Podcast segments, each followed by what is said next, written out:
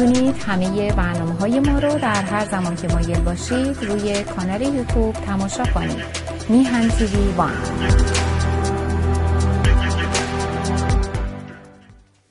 با درودی دوباره خدمت یکا یک شما خوبان و نازنینان. سعید بهبانی هستم در این روز سهشنبه.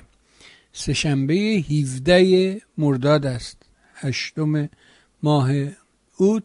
خوشحال و خورسند که این برنامه ها مورد توجه شما نازنینان واقع شده است و سپاس بیکران بر اون دسته از عزیزانی که با مهر خودشون نسبت بهتر شدن برنامه ها به ما یاری می‌رسن ارزم به حضور شما که خب روزای سهشنبه در این ساعت میریم خدمت آقای سلیمی نازنی قبل از اینکه بریم خدمت آقای سلیمی می‌دونی که روز یک شنبه پونزده مرداد یا ششم ماه آگست ماه اود سال روز جنایت یکی دیگر از جنایت های جمهوری اسلامی بود و اون هم قتل فجیع دکتر شاپور بختیار بود. امسال هم مثل هر سال مراسمی برگزار شد. هم برای دکتر بختیار و هم برای زندیات فریدون فرخزاد. و راجب شخصیت این دوتا خب همه صحبت کردم می‌دونیم.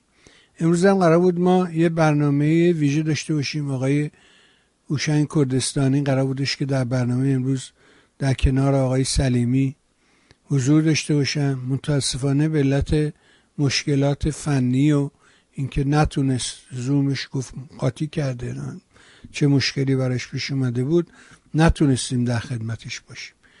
بنابراین این وظیفه رو محول کردیم به دوش آقای سلیمی. اجازه بده بریم خدمت آقای سلیمی با این مقدمه. عرض ادب و احترام کنیم سلام کنیم به این نازنین و سپاسگزار همه مهر و حضورش در برنامه. آقا سلام می‌کنم به شما. سلام دارم به شما جناب بهبانی عزیز. درود و سلام دارم به بینندگان و شنوندگان ارجمند به ملت شریف و شجاع ایران. بله فرمودید جناب مهندس کردستانی آماده شده بود ایشون از یاران از ملی گرایانی بودند که با نگاه و با فکر و با اون چه که دکتر بختیار در دوران به هر حال اون سی هفت روز و کارهای پس از اون دولت و حرکت های بسیار بسیار قابل ارجی که دکتر بختیار در سالیان تا 1370 در خارج از برون از مرز انجام داده بود. به دکتر بختیار یک چهره بزرگ تاریخ ایران هست و جناب مهندسانی برای این امر خودشون رو آماده کرده بودند.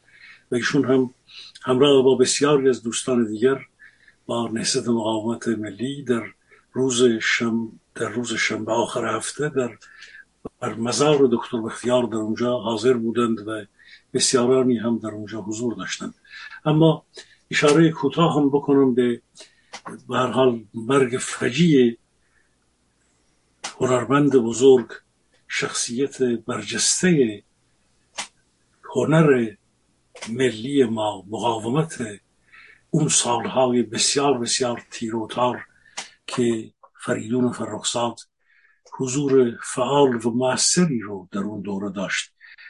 این دو شخصیت بزرگ اگر بخوایم راجب هر یک از این دو شخصیت بزرگ کوتاه هم صحبت بکنیم من فکر می‌کنم که در مورد دکتر بختیار او خود در حساسترین دوره میهن که به جرأت می‌شد گفت واقعا بسیارانی ها جرأت و شهامت این سیاستمدار بزرگ این فرد این چهره نامدار تاریخ معاصر ایران که در اوضاع بسیار بسیار سختی مسئولیت پذیرفت و در آسمان تیر و تار کشور که خود می گفت که مرغ طوفانه من در جای دیگر هم عرض کردم که او عقاب تیز پرواز سیاست ایران و تاریخ ما بود. عقابی که پروازش به اگرچه سی هفت روز طول کشید ولی به دور دست ها رفت. بختیار در واقع از یاران دکتر مصدق بود ولی خود به یک شخصیت بزرگ تاریخ ایران تاریخ معاصر ایران تبدیل شد. بختیار که از دوران جوانی و نوجوانی جان باختن پدرش رو در دوران رضا شاه تجربه کرده بود. سردار فاخر برای از خانواده ای بود که در سیاست با سیاست بزرگ شد. پدر بزرگش سمسام سلطنه که دو دوره نخست وزیر دوران احمد شاه بود و دکتر بختیار زندگی بسیار بسیار بسیار سختی رو گذراند و یک انسان خود ساخته ای بود در واقع. او در جنگ اسپانیا در جوانی شرکت می‌کنه. البته تحصیلاتش رو سالهایی رو در بیروت بود در مدرسه فرانسوی بود. این کوتاه ها رو شاید همه بسیاری از آگاهان کشور در مورد دکتر بختیار می‌دانند آقای بختیاری آقای بهبانی اما گفتن بعضی از این نکات اینکه چگونه یک شخصیت در لحظات سخت کشور به رغم اینکه بسیارانی ها اشتباه می‌کنن ولی او پایدار میمونه با شهامت و شجاعت و با فرهیختگی میمونه راه درستی رو انتخاب می‌کنه. به سالها به دوره های حساس زندگی این بزرگمرد تاریخ معاصر ایران برمیگرده. او که در جنگ اسپانیا شرکت می‌کنه آزادانه در لژیونی که در اونجا بودند میفیوند و بعد در جنگ جهانی دوم در مقاومت فرانسه ثبت نام می‌کنه. و حضور پیدا می‌کنه. و پس از اون در سالهای بعد از اون وارد کشور خودش میشه. و در دوره 20 تا 32 که یکی از دوره های حساس بسیار بسیار حساس و خب پیچیده اون دورانی که یک وضعیت نیم دموکراتیک در, در دوره شاه جوان بوده و بسیاری از سیاست مداران بزرگ کشور مثل فروغی و دیگران با دکتر مصدق در اون دوره بودن خب سالهای جوانی دکتر بختیار بود. پیوستن او و تأسیس حزب ایران که بعدها خود به عنوان دبیر کل حزب ایران یکی از اعضای جبهه ملی بعدها نقش بازی می‌کنه در کنار دکتر مصدق مسئولیت میپذیره و در اون دوران و پس از اون بلافاصله خب چندین و چندین بار در زندان به سر می‌بره. او جز شخصیت هایی بود که همواره اگرچه پدرش در زمان رضا شاه کشته میشه و بسیاری از نزدیکانش و افراد خودش بارها هم زندانی میشه ولی در اون دوره ای که باید مسئولیت میپذیرفت از روی بغض و کینه و یعنی در واقع از روی یک نگاهی که تاریخ ستیزانه به کشور نگاه نمی‌کنه. با یاران دیگر خودش جبهه ملی علا رقم اینکه او رو از جبهه ملی از شورای مرکزی کنار می‌ذارن ولی دکتر بختیار یک دستش مشروطیت بود و یک دستش ملی گرایی این دو در واقع آفتاب و این ماه و خورشید رو برای تاریخ ایران می‌خواست در ارزانی بیاره. می‌خواست واقعا ایران رو وارد یک دوری از سعادت بکنه رفاه اجتماعی بکنه. او از سوسیال دموکراسی حرف می‌زد. او از حقوق بشر حرف می‌زد. در اون دورانی که بسیارانی ها واقعا نمی‌تونستن درک بکنن که این بختک جنایتکاران اسلامی چه چیزی رو چه بلایی رو چه بختکی در واقع خواهند بود چگونه مردم رو به این روز سیاه خواهند نشاند دکتر شاپور و اختیار می‌دید حوادث آینده رو می‌دید. از مسئولیت های حرف می‌زد و واقعا بختیار تقریبا جز چند نفری بختیار یک شخصیت باید بهش گفت که بسیار بسیار تنها بود و حزب خودش سازمان خودش جپه خودش او رو کنار گذاشت. با این همه ما می‌دونیم در همون سالهای در همون ماههای اساس دکتر بختیار علا رقم این ایستادگی و دولتی که سی و هفت روز طول می‌کشه با نهایت کوشش. از اون بر هم ما می‌دونیم خود ارتش ایران هم به دکتر بختیار همون ارتشی که ادهی در واقع میگن که به هر حال ارتشی بود که به شاه و به ایران خیانت کردند. در بریجبازی های در واقع کارگزاران آمریکا در خیانتی که به میهن ما میشه. و واقعا همه دست به دست هم میدن. ادهی فقط میگن که جبهه ملی به او نارو زد. ولی آیا فردوست به دکتر بختیار نارو نزد؟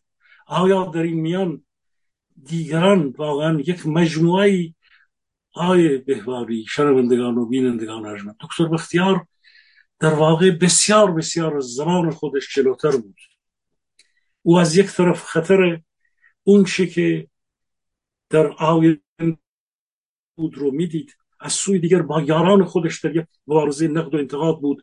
از سوی دیگر ارتشی که در واقع باید از او حمایت می‌کرد در اون روزهای سخت به او خیانت می‌کنه. از سوی دیگر کسانی که حتی نزدیکان خمینی بودن در فرانسه یک جور دیگر به او نارو می‌زنند و در این مجموعه از این حوادث دکتر بختیار که در واقع از نظر زمانی در اون دوره بازنده اون حرکت بود ولی به هر حال کار او کوشش های او و اون آینده نگری او درایت او همچنان در تاریخ ایران امروز که ما می‌بینیم هر روز هر سالی که گذشت ارج و اعتبار این بزرگمرد صحنه سیاست ایران میدان سیاست ایران بسیار بسیار پر غربتر شد پر اعتبارتر شد چهره او برای همیهنانش. به هر حال دکتر بختیار از ماه از همون روزهایی که مجبور بود در اختفا به سر ببره تا پنج ماه دیگر تا تیر ماه در ایران مخفیانه به سر می‌بره که بعد به فرانسه مهاجرت می‌کنه. می‌دونیم که انیس نقاش سال 59 یک بار دست به یک ترور ناموفق زد و نتونست دکتر بختیار سالم به زنده در رفت. ولی در ترور دوم در 1370 او و سروش کجیبه یار و دستیارش دو نفر اونطور فجی در واقع در خانش خانه خود دکتر بختیار به شکل فجی به دست جلادان رژیم جمهوری اسلامی که او رو در مهاجرت هم از وجود او احساس خطر می‌کردن دکتر بختیار رو در واقع زند کش کردن به اون ترتیب بسیار بسیار ناجوان مردان و غیر انسانی. خب در مورد در سای دکتر بختیار زندگی و تجربه او رو باید حتما زنان و مردانی که در این دور در شاهد و یا ناظران صحنه هستند باید راه دکتر بختیار رو برای امروز جامعه ایران بسیاری از آموز آزمودنی ها در نگاه دکتر بختیار بود در فکر او بود در نحوه برخورد غیر مغرزانه او بود در نگاه ملی گرایانه دکتر بختیار و نگاه او به استراتژی و نقشه راهی که در یک دوره حساس میهن همه اینها آزمودنی هایی هست که به حال راه و اون میراث فکری و سیاسی دکتر بختیار. در مورد زندیات فریدون فرخزاد که عمر کوتاهی داشت پنجاه و سه سال از عمرش رو در او یک فقط یک هنرمند نبود. ما در مورد شخصیت فریدون فرخزاد هم یک ظلم بزرگی از سوی بسیاری از همیهنانش اگر دکتر بختیار رو یه جوری یارانش تنها گذاشتند فریدون فرخزاد رو بسیارانی ها نتونستند نمی‌تونستند بفهمند. شخصیت فرخزاد و اون نگاه بسیار بسیار نقادانه او به این رژیم جنایتکار در ببینید در دههی که حدود یک دهه یک 15 16 سال یعنی تا 1371 که فریدون فرخزاد هر سال در واقع در برنامه های هنری خودش و در کارهایی که داشت در نگاه تند و تیز انتقادی رادیکال انتقادی خودش به این جنایتکاران و یک محدوده بسیاری از دانش فریدون فرخزاد رو واقعا همیهنانش نشناختند. فرخزاد شنوندگان ارجمند شخصیت فقط هنرمندانش نبود که او رو به این میدان مبارزه و رژیم کشنده بود فرخزاد تحصیلات بسیار بسیار بالایی داشت. فرخزاد به تاریخ به فلسفه به مسائل اجتماعی آشنایی کامل داشت و منتقد واقعی اسلام در دوران خودش بود. او یک فردی بود که جنایت رژیم خمینی رو فقط نه در صحنه سیاست بلکه در میدانهای فکر و تفکر اینها را شناخته بود و نقد رادیکال به اینها داشت. خب همیانان ما او رو درک نکردند و فکر می‌کردند که اتهامات و یا تصورهایی که در مورد حتی افرادی از سیاسیون و افرادی که در صحنه سیاست و فرهنگ و اینها اظهاراتی می‌کردن این شخصیت بسیار محبوب امروز ایران رو که ما می‌بینیم واقعا چقدر چه نقش بزرگی در اون دورو بازی کرد رو متوجه کارو ایشون نشده بودن آقای بهبانی بنابراین این دو چهره رو بله. درسته. به خاطر اینکه دوست خوب ما آقای اسفندیار منفرزاده که به راستی یکی از یه میشه کلمه لجند رو در موردش به کار بود یکی از مشاهیر موسیقی ایرانی است و جز نوآوران است به از زنها در یک گفتگویی که در مورد فرخزاد صحبت می‌کنه فکر می‌کنم همون کار رهاست رها اعتمادی یک گزارشی رو تهیه می‌کنه. در مورد فرخزاد اون موقعی که اینا فکر می‌کنم برای من و تو این گزارش رو تهیه کرده بود که یک گزارش کامل راجع به فرخزاد کی بود چی بود؟ و با آدم های مختلف صحبت می‌کنه با آقای میرزا آقا اسکری مانی با او حرف می‌زنه با کسانی که دستن در کار بودن حرف می‌زنه. و منفرزاده میگه که وقتی که او اومد و ما رو تو تنین و تو استودیوی تنین دیدیم و باش حرف زدیم راجع به کار تلویزیون و اینها او به راستی مال امروز نبود. اون مال شاید یه قرن دیگه بود. مال اون روز ایران نبود. کاری که فرخزاد در ایران انجام داد شوی میخک نقره ای و اینکه می‌دونیم خیلی از خواننده ها رو او به تلویزیون آورد باعث اعتبارشون شد. و دست زنها رو تو تلویزیون بوسید. مثلا این کارهایی بودش که جز تابو محسوب میشه جز در حقیقت ممنوعیت های سفت و سخت بود. اون یکی یکی تابوها و این ممنوعیت ها رو شکون و نوکه فرخزاد یگانه بود و بعد از انقلاب هم درست بود کارش درست بود. یعنی همراه شد با انقلاب مردم ولی با سرعت مثل خیلی های دیگه از این حرکت جدا شد اشتباهش رو فهمید برگشت اومد به خارج کشور تقلا کرد و همطور که گفتی اینجا علیهش خیلی کار کردن. مخصوصا تو لس آنجلس خیلی آزارش دادن. اتهامات عجیب و غریب بهش زدن. و عاقبت هم باعث مرگش شدن. خودی این کار کرد. غیر خودی این کار نکرد. در مورد زندگیات بختیارم همین فرمایش شما درسته و اونجا هم می‌بینیم که خودی این کار کرد. یه سری گفتگو کردم در یه دوره های گذشته. فکر می‌کنم خیلی یه لحظه ایزه بده من اینو نگاه بکنم. تا بتونم تاریخش رو به شما بگم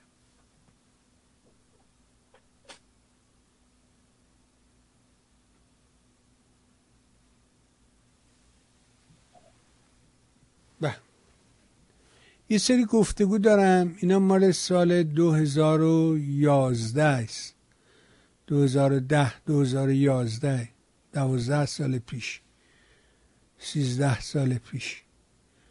و با آقای شریفی. آقای شریفی از نزدیکان بختیار بود. چه در ایران چه در خارج کشور. همراه بختیار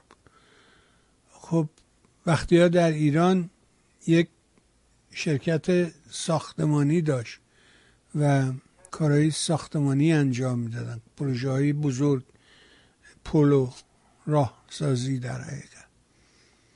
و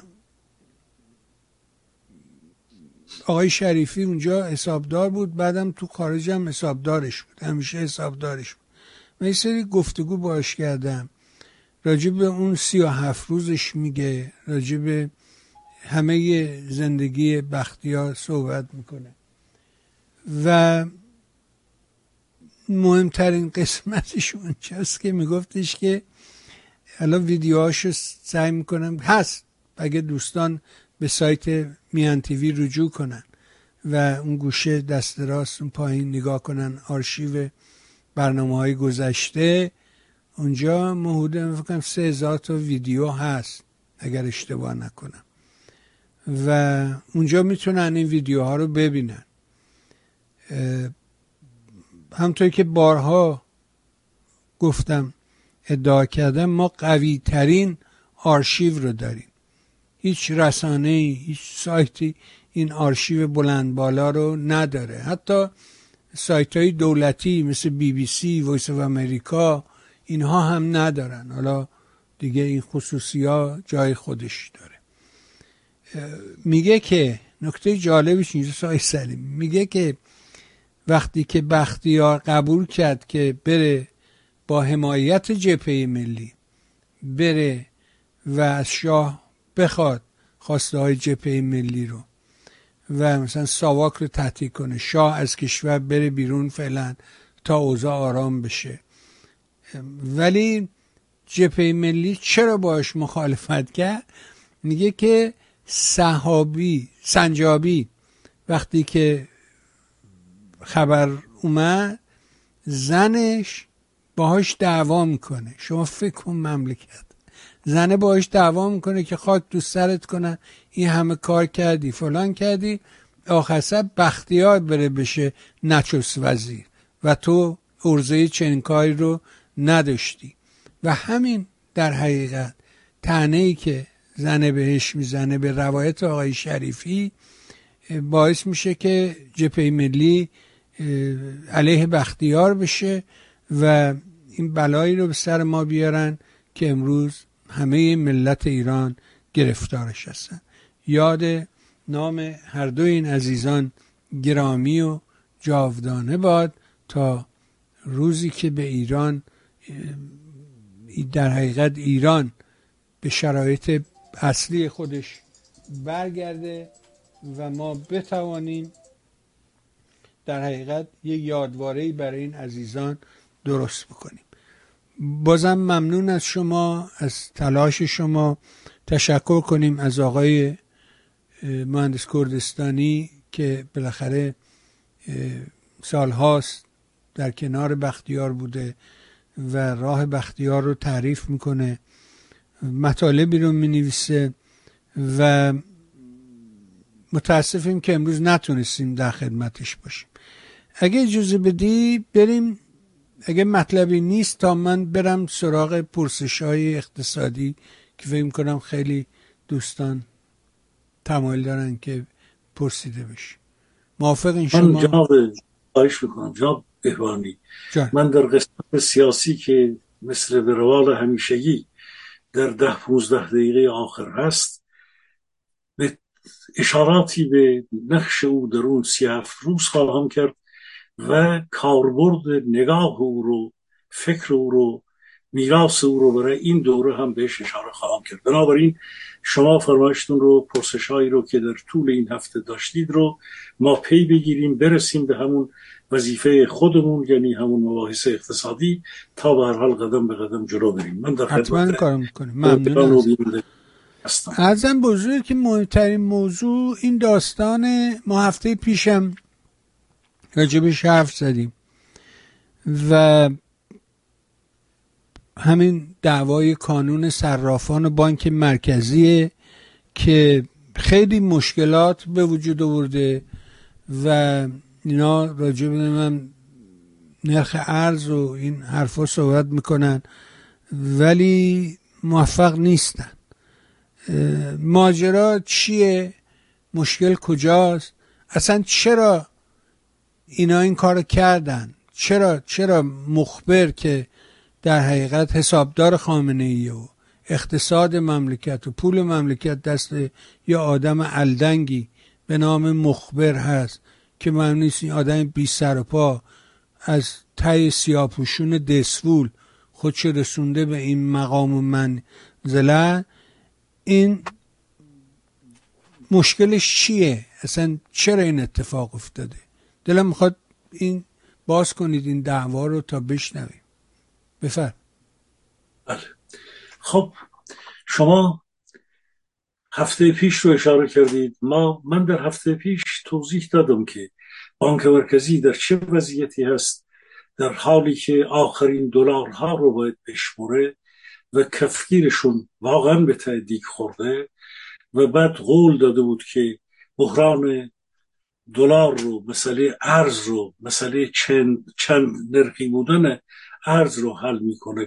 گشایشی در قیمت ارز ایجاد می‌کنه. وعده داده بودند که با کشورهای عراق و امارات و قطر و بعد با امریکا و بعد یک صحبت با عربستان دارن دارن یک نوع اطمینان دارن با ریسک هایی که در بازارهای مالی هست دارن با اونها مقابله می‌کنن وعده می‌دادن که پول میاد از کره میاد از نمی‌دونم از امارات و فلان یک تسهیلاتی داره ایجاد میشه مسائل عراق داره حل میشه و و و خیلی وعده ها داده بودن و از این در فکر می‌کردم به اون در فرجی هست و می‌تونن به هر حال یک کمی هم در این اوضاعی که ما نزدیک به سالگرد جنبش بزرگ زن زندگی آزادی جنبش محسا ژینا هستیم بتونن یک کمی پاتک بزنند جنبش رو کمی به عقب برانند و بعد هم بگن که خب حالا عربستان که آرام شده آمریکا رو هم که ما در صددیم چنین و چنان کنیم. و و و به هر حال یک ثباتی رو از نظر خودشون که البته بسیارانی هم در بین خودشون هیچ اعتقادی به این کار نداشتن. ولی به هر حال در این میان به بانک مرکزی یه وظیفه ای سپرده بودند. آقای بهوانی وظیفه بانک مرکزی اگر ببینید من این رو این وظیفه رو برای اینکه توضیح بدم باید اینو صحبت کنیم.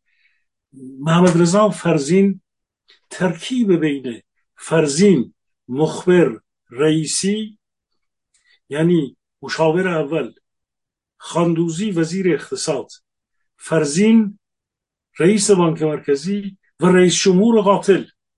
حالا شما ببینید ترکیب ممرزا روحانی حسن روحانی و فرهاد دشپسند که وزیر اقتصادش بود و اون دوره همتی شما ببینید وقتی که میگن کار مملکت هر روز داره بدتر و بدتر میشه.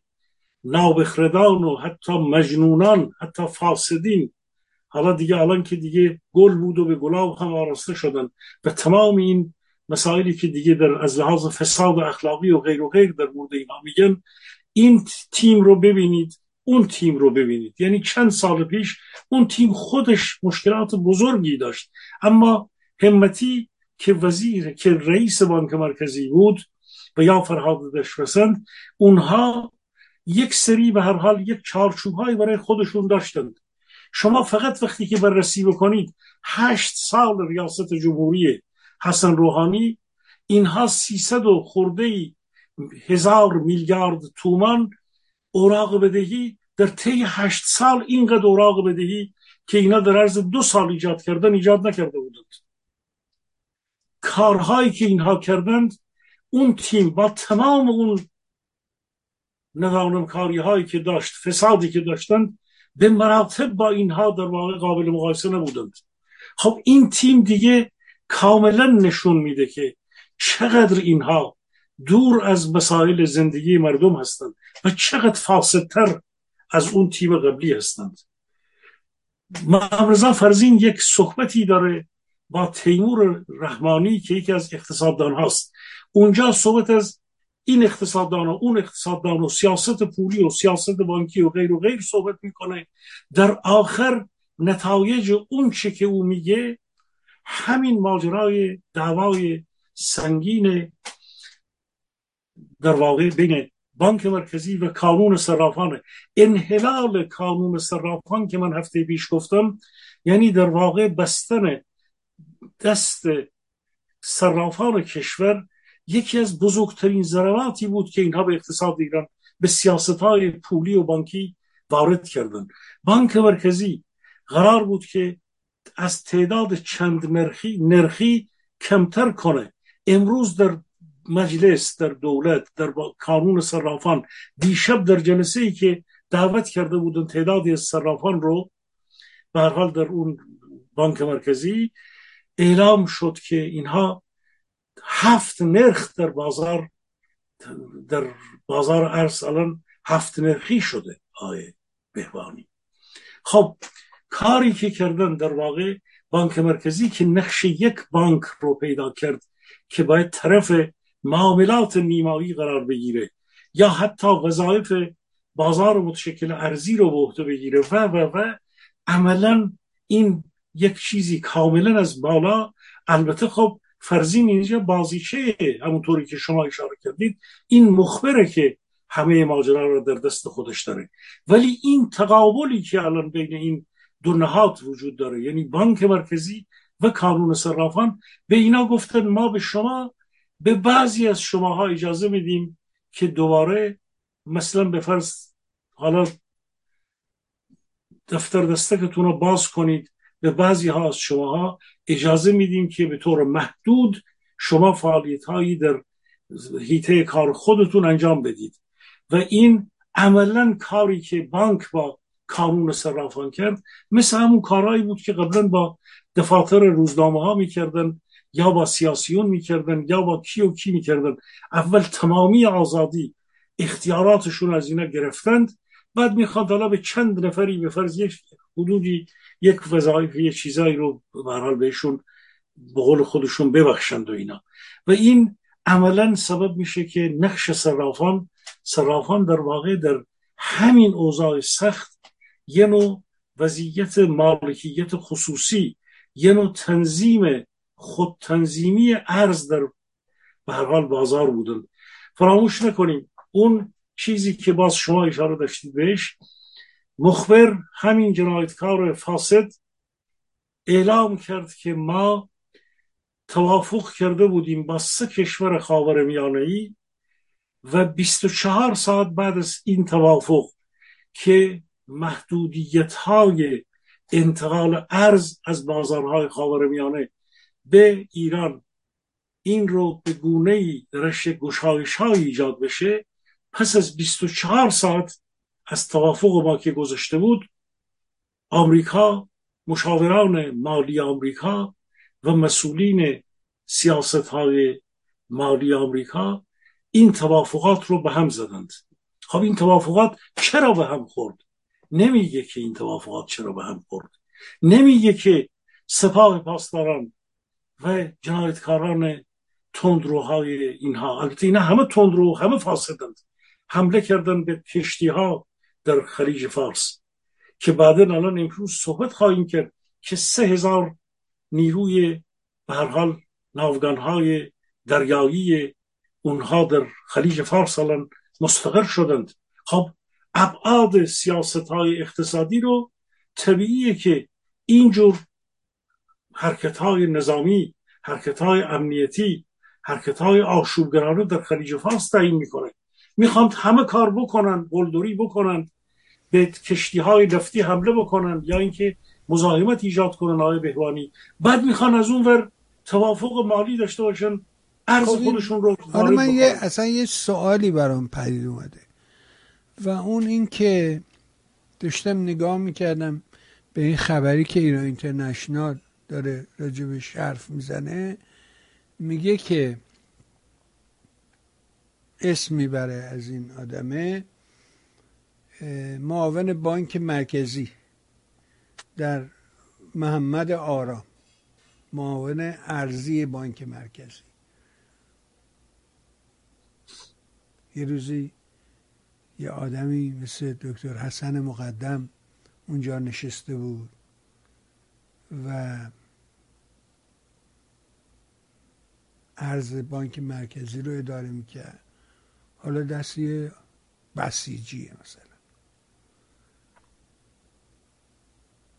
خیلی جالبه. میگه که نهاد سنفی نماینده جامعه صرافی نباید اقداماتی خلاف سیاست ارزی رسمی کشور داشته باشد. این محمد آرام فعالیت صرافی ها میگه که بر اساس اعلام محمد آرام فعالیت صرافی ها تا از این صرفا بر فیزیک اسکناس متمرکز بود. اما به زودی مجوز فعالیت در حوزه سکه طلا شمش طلا و سایر فلزات گرانبها از جمله نقره به حوزه فعالیت های صرافی ها اضافه می شود من نمی‌دونم تو این چل سال چه اتفاقی افتاده.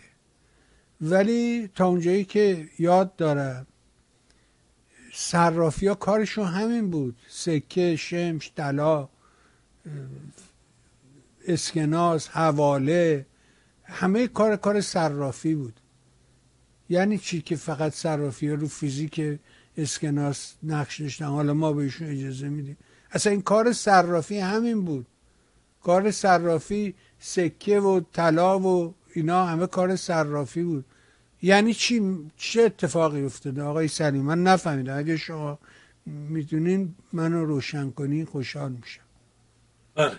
خب این که شما کاملا درسته آقای بهبانی. ببینید اینا صرافان در واقع اصلا کلا کانون صرافان یا حالا در یک جاهایی سکه فروشان در کشور اونم برای خودش تو این سالهای اخیر که اینا شمشای طلا رو به شاید ده ها هزار قطعه طلای پشتوانی ارزی رو به سکه تبدیل کردن و در بازارها فروختند. و بعد ما بارها گفتیم که اینها طلا از کشورهای دیگر می آوردن به فروش بنزین و از ونزوئلا و جاهای دیگر. اینها بخش بزرگی از طلا و پشتوانی ارزی کشور رو به دست همین فاسدین مافیاهای خصولتی ها دادند و خزانه طلای ما را هم خالی کردند. اما ببینید در همین دورانی که در همین دو, بیست دو ده سال اخیر بارها اینها سیاست های فروش سکه را تغییر دادند. و در دوره در دست خود بانک ها گذاشتند سکه رو. دوره دادند به دست صرافان. دوره دوباره صرافان رو محدود کردن همه این دوران من الان واقعا به لحاظ زمانی اینکه چه سالی چه کارهایی رو کردن رو الان نمیشه همه رو گفت. ولی ببینید در مورد مالیات بستن به نه فقط حق العمل بستن مالیات بستن به فروش سکه یا کارهای دیگری که کردن. سیاست های اینها از همون زمانی که احمدی نژاد در واقع در به هر حال پاستور اومد ما می‌دونیم که دیگه اقتصاد کم کم با اون همه پول نفت وارد از تولید سرمایه‌گذاری ها بسیار فاصله گرفت. اومد وارد مسکن و سکه و ارز و سیاست های اینگونه شد. بعد شما می‌بینید که در یک دوره سلطان سکه رو گرفتن اعدامش کردن. فشارها آوردن به سکه فروشان. بعد ماجراها رو دوباره قانونهای جدید در مورد سکه ایجاد کردن.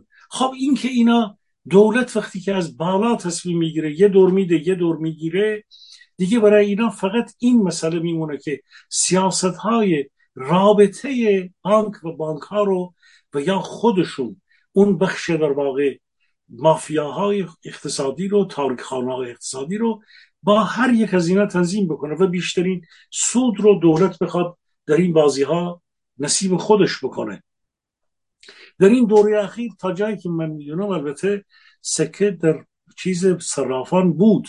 اما وقتی که اینا صرافان رو میبندند وقتی که کانون صرافان رو منحل می‌کنن آقای بهوانی ده ها بونگاه صرافی رو اینها بستند همین روزها.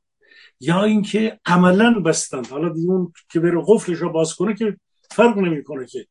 اجازه ندادند که در واقع صراف در به شکل یک شغل کار خودش رو ادامه بده. چون دلار رو بستند. گلوگاه به دلار رو بستند. و بانک مرکزی دیگه اجازه نداد. اون سهمیه ای که دلار در واقع از بانک منتقل می‌شد به دستهای صرافان و به هر حال کانون اونها به این توضیح می‌شد که اونها بتونن کمک بکنن به بازارهای متشکل ارزی. اصلا بازار متشکل ارزی سامانه نیما و سامانه های دیگر بدون صراف امکان پذیر نیست. آخر بانک مرکزی چه نقشی داره؟ بانک مرکزی در واقع در شریان های سیاست گذاری های مالی و ارتباط بین دولت به حال نهادها و بانک ها نقش بازی می‌کنه. اصلا با خریدار با مصرف کننده با آخرین حلقه در واقع خدمات و تولید رابطه ای نداره بانک مرکزی. در هیچ کجای دنیا فدرال رزرو آمریکا بانک سنترال بانک آلمان یا هر جا در جان نقش بانک مرکزی یک رگولر یک تنظیم کننده در واقع امور مالی بانکی و های حیاتی اقتصاد کشور هست و به اصطلاح سیستم بانکی و مالی کشور. هیچ ربطی و اصلا ارتباطی با در واقع سرمایه گذار به اون معنا نداره. نه با سپرد گذار داره نه با سرمایه گذار نه با کسی که وام گیرنده و اینها ارتباطی نداره بانک مرکزی. اینها این نقشه رو همه رو واگذار کردن به خاطر اینکه می‌خواستن چون دیگه قدرت این رو ندارن. می‌خوان یک دستهایی رو ببرند تا اینکه به قول خودشون همه چیز رو متمرکز در اختیار خودشون. حتی در سوسیالیسم در سالهای بحرانی اتحاد شوروی یا در کشورهای سوسیالیستی هم بانک های مرکزی این نقش رو بازی نکردن آقای بهوانی. بنابراین اون چی که اینا الان میگن که ما به تدریج سکه رو میدیم نقره رو میدیم فلان می‌کنیم و اینها اینها یک به حال بازی هایی است که دارن در این دوره انجام میدن اجازه بدید من اشاره هم بکنم. در این دو ساله اخیر آقای بهوانی صد و از لحاظ آماری که اینها الان میگند نرخ خب در این دو سال اخیر 311 هزار میلیارد تومان اوراق دولت رئیسی چاپ کرد اوراق بدهی رو بین مردم پخش کرد. و بعدش هم قدرت باز خرید اوراق قبلی رو اینا چون باید دوره دوره اوراق بدهی نقش مهلت داره. شما وقتی اوراق جدید پخش می‌کنید اوراق قبلی رو باید باز خرید بکنید. این قانون این اوراق بدهی است. 311 هزار میلیارد دلار به اندازه کل اشاره کرده کل دوران هشت ساله حسن روحانی دولت دو دولت حسن روحانی اینا اوراق بخش کردن و اینجا یک قرض بزرگ بار آوردند. و نرخ چاپ پول پول داغ 80 درصد بیشتر شده. خب نقدینگی یعنی کل نقدینگی چون پول داغ بخشی از نقدینگی است. نقدینگی در این دو سال هفتاد درصد طبق آمار خودشون بیشتر شده که البته رقم باز از این بزرگتر از این هفتاد درصد رشد است. نرخ دلار 95 درصد افزایش پیدا کرده. و تازه از همه اینها عجیبتر اینه. همین مخبر دزد و فاسد اعلام کرد که ما همین چندی پیش نزدیک بود که دلار رو اینها به خاطر فشارهایی که به ما اعمال می‌کنند کردند می‌خواستند دلار رو به هفتاد تا هشتاد هزار تومن برسانند. و بعد من فکر می‌کنم که مخبر در اسحان عمومی رو آماده می‌کنه که دلار بره روی هفتاد هشتاد درصد. چه هفتاد هشتاد هزار تومن چون می‌گفت که می‌خواستن این کار رو بکنن. ما اقداماتی کردیم که جلوی اینها رو گرفتیم و بعد دوباره گفته که جلوی اقدامات ما رو خب آمریکایی ها گرفتند. یعنی اینکه نتیجه این حرفا چیست؟ یعنی داره به بازار سیگنال میده که دلار به زودی هفتاد و هشتاد هزار تومن خواهد شد. این واقعیتیه. من فکر می‌کنم که صحبتهایی رو که ما من اشاره کردم صحبتهایی رو که ما در میهن تیوی یا بعضی از به هر حال اقتصاددان ها در خارج کشور می‌کنن بعدا دیگه قبح این قضیه ریخته میشه. یعنی بعضی از اقتصاددان های داخل و یا جامعه شناسانی که ارزیابی های به هر حال متخصصان و اهل فن و اهل کار رو در خارج میشنون. بعدا میگن آقا رسانه های بیگانه که اینها رو همه رو افشا کردند.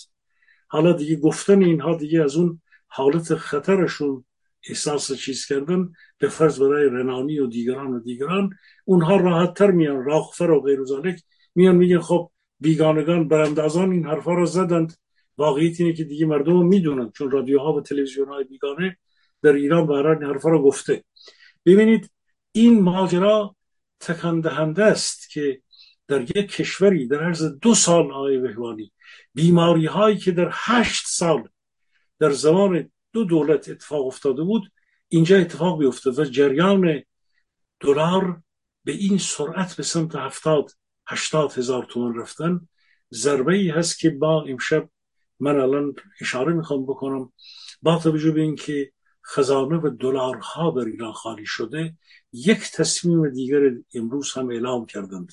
اون هم این بود که منابع طبیعی گاز و نفت رو به مافیاهای کشور بدند و اعلام کردند امروز که دستهای از خودشونا می‌تونند منابع گاز و نفت رو بگیرن و در واقع طلب اونها به دولت از طریق شما وقتی که کشور به فرض نروژ رو می‌بینید بیش از هزار میلیارد دلار اونا از سال 1969 میدانهای نفتیشون رو اکتشاف کردند. یعنی بگیرید 69 70 الان چند سال میشه؟ سی سال از اون قرن 20 سال 22 سال از این قرن الان 52 ساله که نفت نروژ میدانهای نفتی نروژ کشف شده. در این 52 سال اینها آقای بهبانی این کشور نروژ یک کشور کوچک پنج و نیم میلیون نفره بیش از هزار میلیارد دلار اینها نفتشون رو فروختن و در صندوق خودشون برای بازنشستگان برای نسل های آینده برای اعتبار کشور قدرت مالی کشور پول رو در ذخایر خودشون ذخیره کردند. ما که به مراتب از اونها بیشتر بیش از صد سال در تمام این دوران نفت و گاز ما. ما در مجموعه نفت و گاز بزرگترین کشور از لحاظ توان هستیم. خب ببینید اینها هیچی که ندارند هیچی گاز باید وارد می‌کردند در زمستون. بنزین باید وارد کنیم ما. ما مشکلات برقی و گاز و بنزین و اینها الان حدودا شما ببینید در هر یک از این عرصه ها ما الان باید به خارج به حال وابسته باشیم. از روسیه از کشورهای دیگر باید ما به زودی الان که داریم وارد می‌کنیم بنزین و گازوئیل و اینها رو داریم وارد, وارد می‌کنیم و به این ترتیب عملا منابع طبیعی ما رو یعنی چاهای ما رو اینا دارن به بخشی از همین دزدان و فاسدان میفروشن برای اینکه بتونن اون 311 هزار میلیارد تومنی رو که اوراق بدهی چاپ کردن رو از طریق فروختن این سرمایه های آینده ایران پیش فروش کردن اون به دزدان و به فاسدان به اونها بدن. اصلا این جرم داره. یک همچین جرمی برای هر یک از اینها در واقع اگر باشن همه جرم ها به کنار. فروش اموال ملت و نابودی اینها به این ترتیب واقعا یکی از جرم های بزرگ و سنگین همین کارگزاران فاسد دولتی است. آقای بهبانی شرمندگان از ارجمند بنابراین ما در هیچ جا خب از اینجا به هر حال اجازه بدید که بعد ما به بحران نان در 15 استان کشور وارد بشیم. اگر در این مورد جنابالی نه همین می‌خوام بفهمم. آخه یه مشکلی که الان براشون به وجود اومده تکلیف ارزه چون میگم مثلا با این کار همه هدفش اینه که بتونه ارز رو کنترل کنه و یه نرخی کنه ارزو ولی ظاهرا نمیشه همچی کاری رو انجام بدن مثلا صحبت بر سر توافق با آمریکاست که مثلا آمریکایی ها پول بدن به اینا و می‌بینی که هیچ کدوم از این اتفاقا نمیفته یعنی خودشون گفتن نمی‌دونم سه کشور قراره که در خاور میانه عراق و کجا و کجا پولا رو ریلیز کنن آزاد کنن. ولی آمریکا 24 ساعت بعدش من کرد. و من در تعجبم از اینکه هی میگن نمی‌دونم آمریکا با اینا ساخته و نمی‌دونم پولا رو آزاد کرد و کره پولا رو داده و اینا بردن خوردن و اصلا اینا رو نمی‌تونم بفهمم. و حالا شما داستان نان رو مطرح می‌کنی. و اینکه بالاخره الان میگه گوشت و مرغ و اینا از سواد مردم پریده بیرون. نون میگه نمی‌دونم چندین برابر شده. نون سنگک نون تافتون چند ده هزار دلاره. من نمی‌فهمم. میشه قدی شما راجع به این بحث وضعیت معیشت برامون بگین؟ ببینیم بالاخره تکلیف چیست. خوشحال میشیم. خب های بهبانی ببینید وقتی که گوشت مرغ از 120 هزار تومن میگذره وقتی که شکر از 48 هزار تا 60 هزار تومن خرید فروخته میشه در بازارهای کشور. وقتی که قیمت نون در پایتخت نان قوت لایموت مردم چهل و سه درصد افزایش قیمت پیدا می‌کنه. من چند هفته پیش به خاطر بحران غله ارز کردم که اون تصمیمی که روسیه گرفت به سرعت قیمت آرد در جهان به سرعت بالا رفت. خب روسیه که نمیاد کمکی به ایران بکنه که متحد استراتژیک خودش بکنه که. پهبادارش می‌گیره داغ لعنت تجاوز جنگی رو روی پیشانی علی خامنه زد.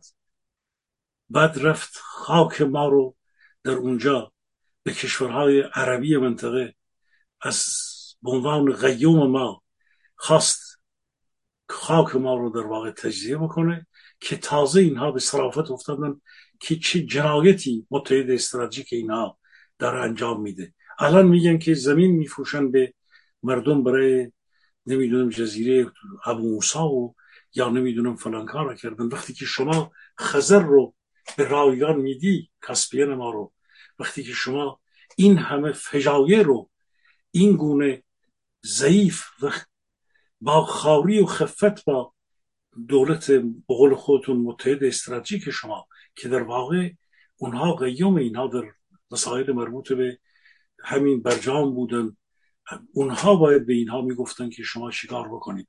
خب ما می‌دونیم که چقدر از لحاظ امنیتی نظامی ما سالیان طولانی است که داریم اینجا میگیم.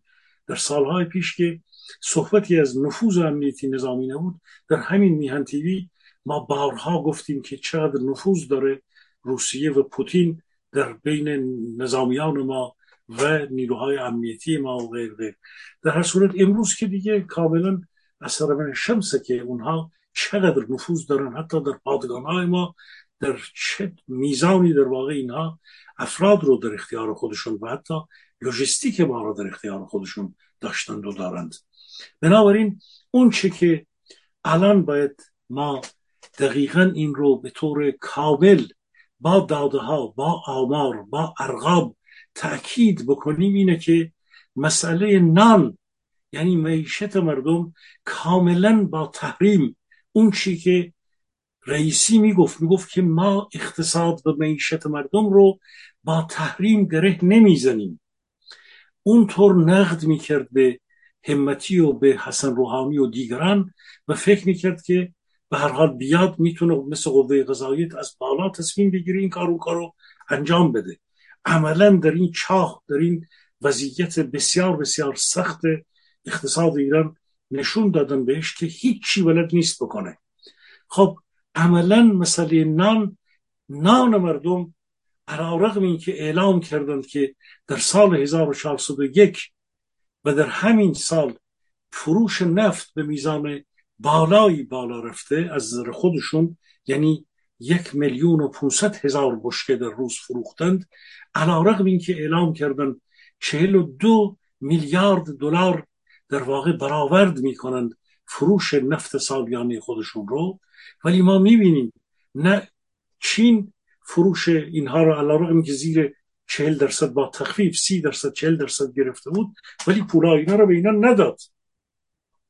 هند نفت رو خرید ولی بخش بزرگی از پولا اینا بلوکه شده است به اینا نداد. به این ترتیب شما می‌بینید که فقط و فقط در همین چهار ماه اول امسال شما می‌بینید که ارزش واردات بیش از سه میلیارد دلار از ارزش صادرات ما بیشتره. یعنی ما ناترازی در واقع تجاری داریم. تراز تجاری ما کاهش اینگونه نشون میده. چیزی نیست. یعنی در واقع نفت رو با اون مشکلات دارن خارج می‌کنن صادر می‌کنن. تولیدات دیگر هم که خب به سرنوشت خودشون دچار شده. به خاطر تورم تولیدی تولید کنندگان تورم تولیدی رو یه جور دیگر محاسبه می‌کنن. از روی قیمت تمام شده اونها که بالا میره میان اون ارقام رو در واقع میانگینگیری می‌کنن. میگن که تورم تولید کننده بالاست. تورم مصرف کننده رو هم که ما بارها گفتیم در خیلی جهات نزدیک شده به رقم 60 و 70 و حتی 100 درصدی برآورد می‌کنن. در بعضی از چیزان تورم نقطه به نقطه ما می‌بینیم چه رقم های بالایی رو نشون تولید کننده ای که علی خامنه ای سال رو با اونها کاهش تورم و بعد تولید بیشتر و و و شعار داد ما می‌بینیم با چه مشکلاتی به خاطر همین مشکلات ارز به نقش بانک مرکزی و اینکه سامانه نیما رو با مشکلات رو برو کردند ما می‌بینیم تورم تولید کنندن بسیار بالاست. این هاست که عملا به قیمت نان رسیده. شما ببینید قیمت جهانی آرد میره بالا در خیلی از کشورها قدرت اینو دارند که سوبسید بدن که نون رو نذارن گرام بشه. ولی دیگه در ایران رسیده به گلوگاه و آب بالای سر آی بهوانی. نمی‌تونن. قیمت در 15 استان کشور قیمت نان زده بالا و در خود تهران هم بیشترین رقم رو نشون میده. معیشت مردم امروز دیگه رسیده به آخرین کالاهای اساسی. و این می‌تونه یک بحران بسیار بسیار بزرگی رو در جامعه ما به هر حال ایجاد بکنه و این بحران می‌تونه از اون جز اون بحران به حساب میاد که می‌تونه یک انفجار اجتماعی رو هر چیز بیشتر تسریع بکنه در کشور. آره من یه داستان رو دیدم که این آقای زنجانی روغنی زنجانی که اون اوایل انقلاب دوره موسوی و هاشمی و اینا رئیس سازمان برنامه و بانک مرکزی و این پستای اینطوری داشت یه مطلبی رو نوشته. یاد یه رفیقم افتادم که او در حقیقت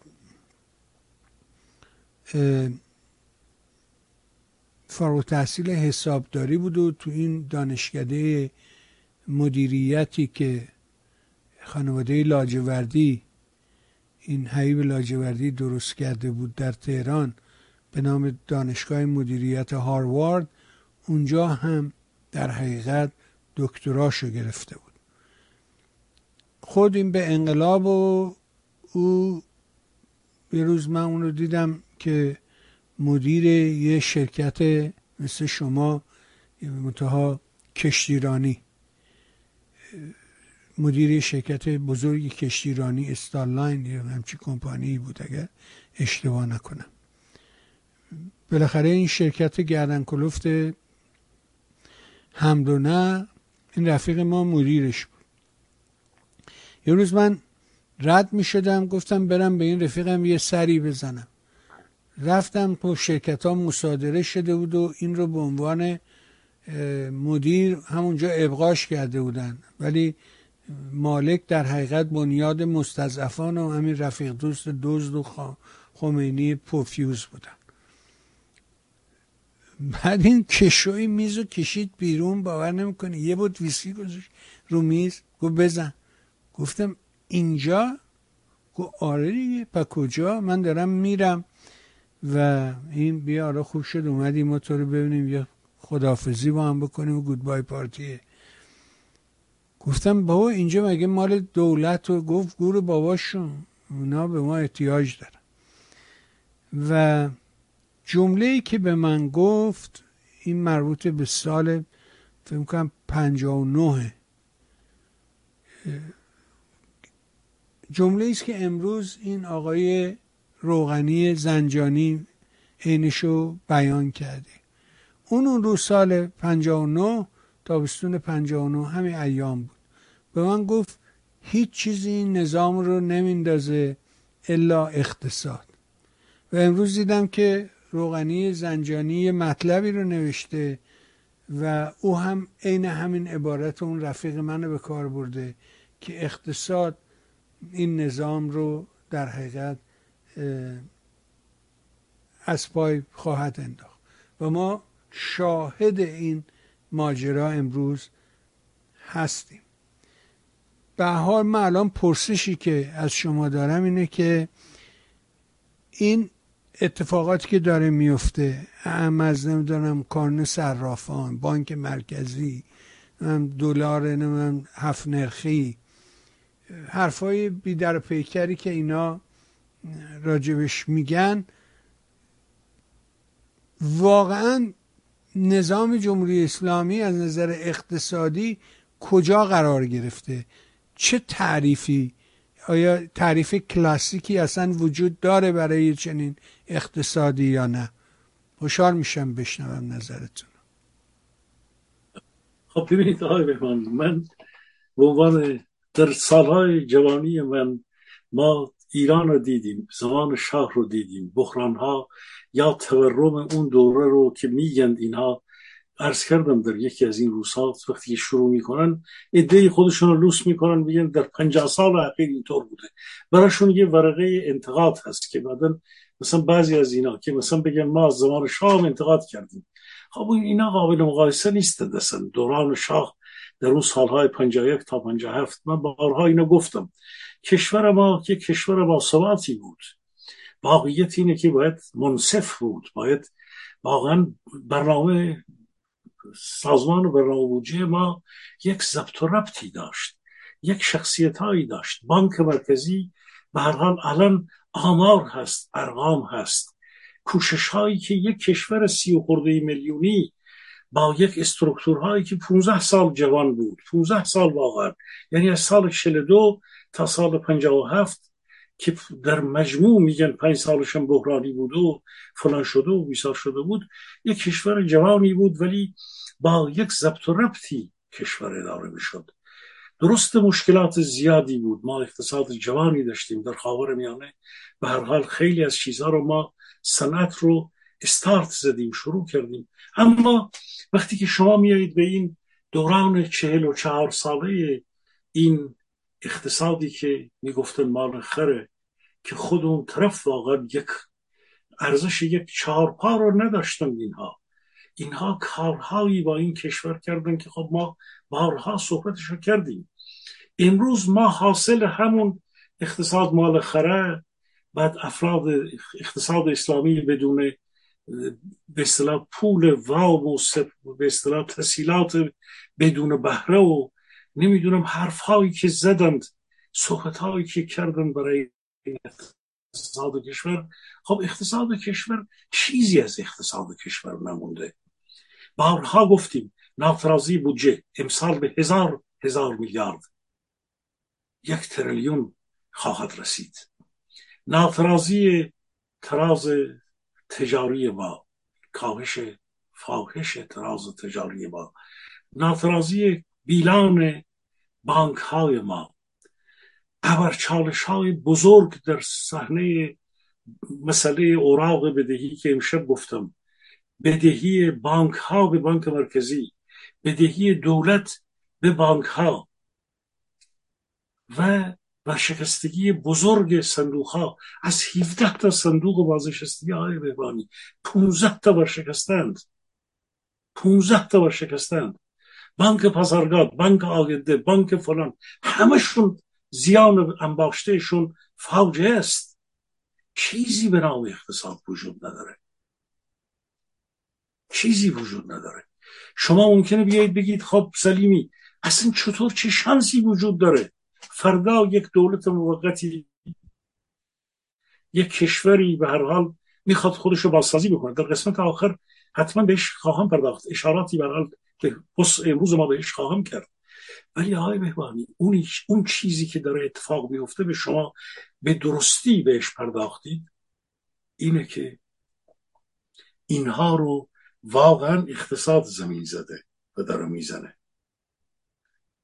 درسته که اینها هزار فاجعه دیگر ناامنی تنفروشی ناموس فروشی به این معنا کودک کار بحرانهای دیگری که ما می‌بینیم اعتیاد و و و بسیاری از بیماری هایی که در این جامعه هست خب چرا این همه فساد اخلاقی رواج پیدا کرده؟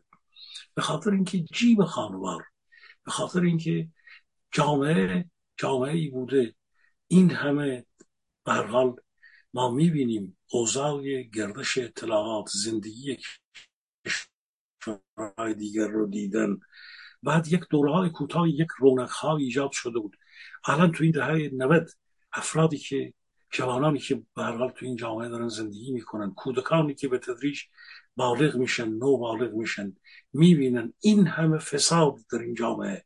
خب این همه نامردمی بیداد اختلاف طبقاتی اختلاف به حال ثروت که در یک جای یک درصد جامعه اونطوره. به اعلام کرد که بیش از نیمی از جامعه امروز زیر خط فقر مطلق هست.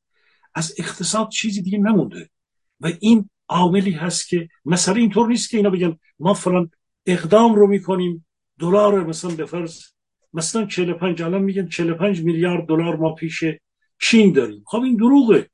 20 میلیارد دلار پیش هند داریم. اینا رو فقط میگن که یه مقدار مردم رو سرگردان کنند.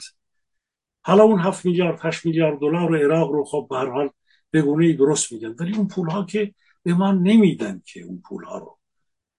به هر حال اقتصاد ایران چیزی دیگه از این اقتصاد نمونده و راه حلی هم آقای بهبانی این جمله عرض در این قسمت من تعیین کننده است.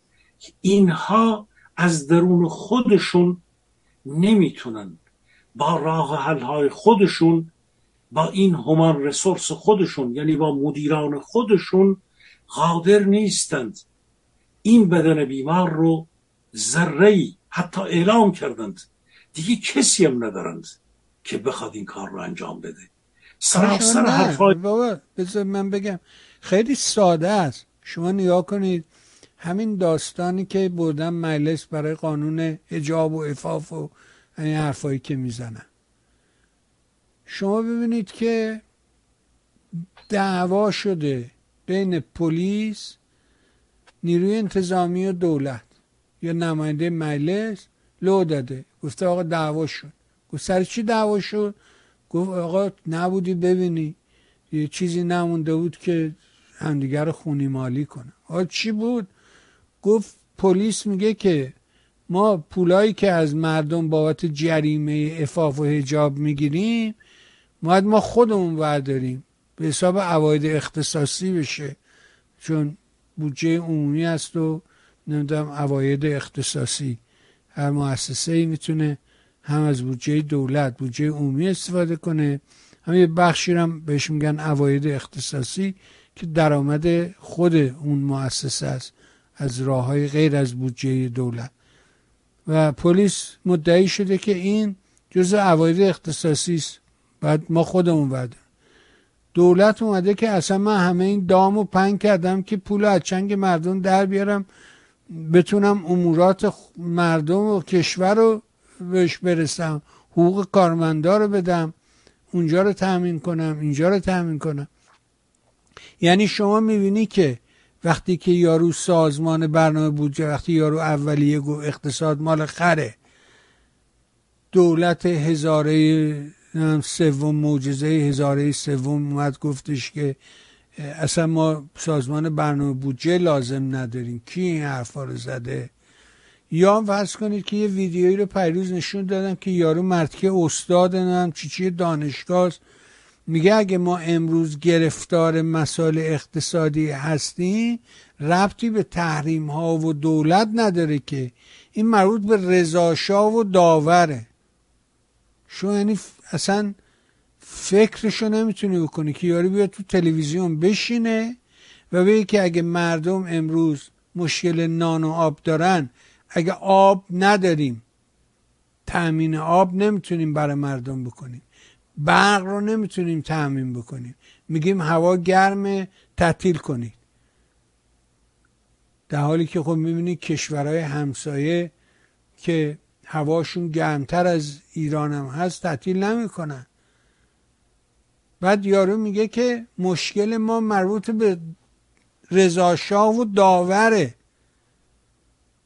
این یکی میگه که دعوا شده که پول جریمه ها رو پلیس برای خودش ضبط کنه. دولت میگه نه آقا پول باید بده. من اصلا یه بخور بخور عجیب بی حساب و کتابیه. گفتم وقتی یارو از تای سیاپوشون دسول میاد میشه رئیس حساب مملکت حسابای خامنه ای و نمی‌دونم صد امام و همه دستشه کلید خزانه دستشه.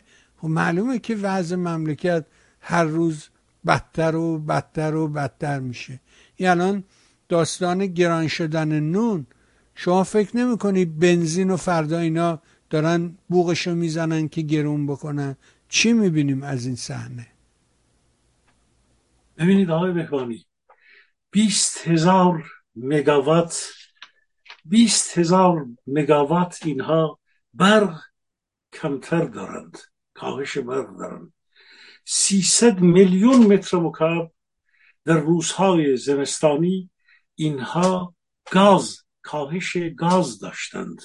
آخه تو کشوری که گاز اول دنیا رو داره شما مشکل گاز داشته باشید ببینید شما هر جا را دست بذارید روی این ماجرا شما می‌بینید باز یک مقایسی من این روزا خوندم برای به هر حال علاقمندان خیلی جالبه ببینید ما سه تا استان شمالی کشور سه استان گیلان مازندران گرگان خب ببینید اینها به اندازه خاک هلند بزرگند شما اگر خود این سه استان رو بگذاریم از اینکه اینا میگن در این دو سال اخیر به فرض حدود یک میلیون نفر به مازندران خب مهاجرت کردن. مهاجرت های داخلی فاجعه است از جنوب ایران به سمت کشورهای به سمت استانهای شمالی.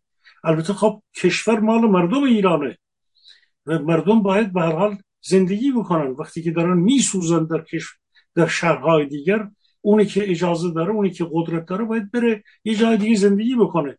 گیلان مازندران و هر شهرهای شمالی کشور باید اونها رو پناه بده. همونطوری که در زمان جنگ من یادمه بسیاری از کودکان اسیران جنگی اومده بودند در استانهای شمالی و مردم شمال.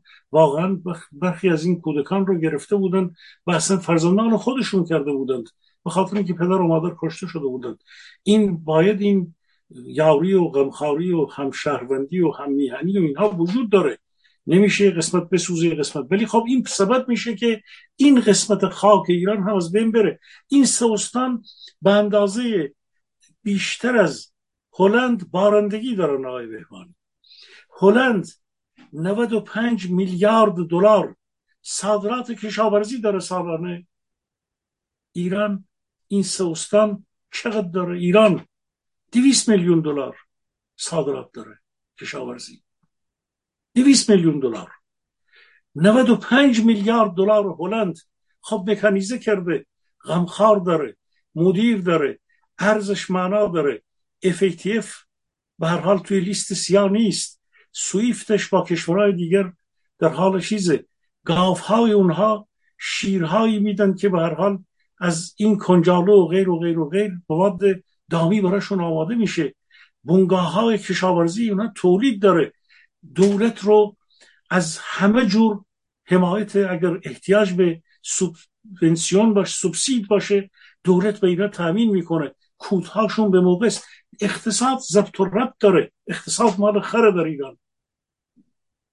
خب اینجا هیچ حساب و کتاب. شما از همین یه مقایسه کوچیک. حالا بگذاریم از اینکه خاک ما رو فروختن طلای ما رو فروختن نمی‌دونم مصر رو فروختن نفت رو اونطوری کردن همین یه قلم رو فقط تولید با میزان بارندگی تولیدات صادرات کشاورزی. خب ما اگر بتونیم اگر ما می‌تونستیم ذره عقل و مدیریت و برنامه رو می آوردیم خب وضعیت کشور به مراتب بهتر و ما وضعیت بهتری داشتیم. ما اونطور که شما اشاره کردید راهی برای اینها موجود نیست اینها باید سر بذارند و بمیرند آقای بهبانی سر بذارند بمیرند. این حرف که نمی‌دونم مردم باید سرنوشت اینا رو روشن کنند. تک تک اینها مجرمند این مدیران. کسی نمیگه بیایید برن اینا رو به فرض به مجازات اعدام محکوم بکنن. ولی اینا باید پاسخگو باشن این جنایتکاران. این همه جنایت. مثلا فساد لواط و فساد و اینها یه طرف ماجراست. ببینید اینا در هیچ جا هیچ کوچکترین رحمی به هم میهن خودشون نکردند. به شهروند خودشون نکردند. شوراهای شهر اینا فاسده. بانک های اینا فاسده. خب دیگه کجای اینها؟ مسئولیتی پذیرفتند. به هر حال ما در وضعیت این گونه بحران هستیم. بحران اقتصادی آقای بهبانی به اوج خودش رسیده. فروپاشی در واقع این کشور دولتی وجود نداره. مدیریتی وجود نداره. اینها فقط یک نامند. این دولت هیچ یک از مسئولیت های گوناگون نه در عرصه تولید نه در عرصه بانک نه در عرصه سیاست های پولی نه در مسائل همین جوره کشور داره یلخی همین جور داره پیش میره.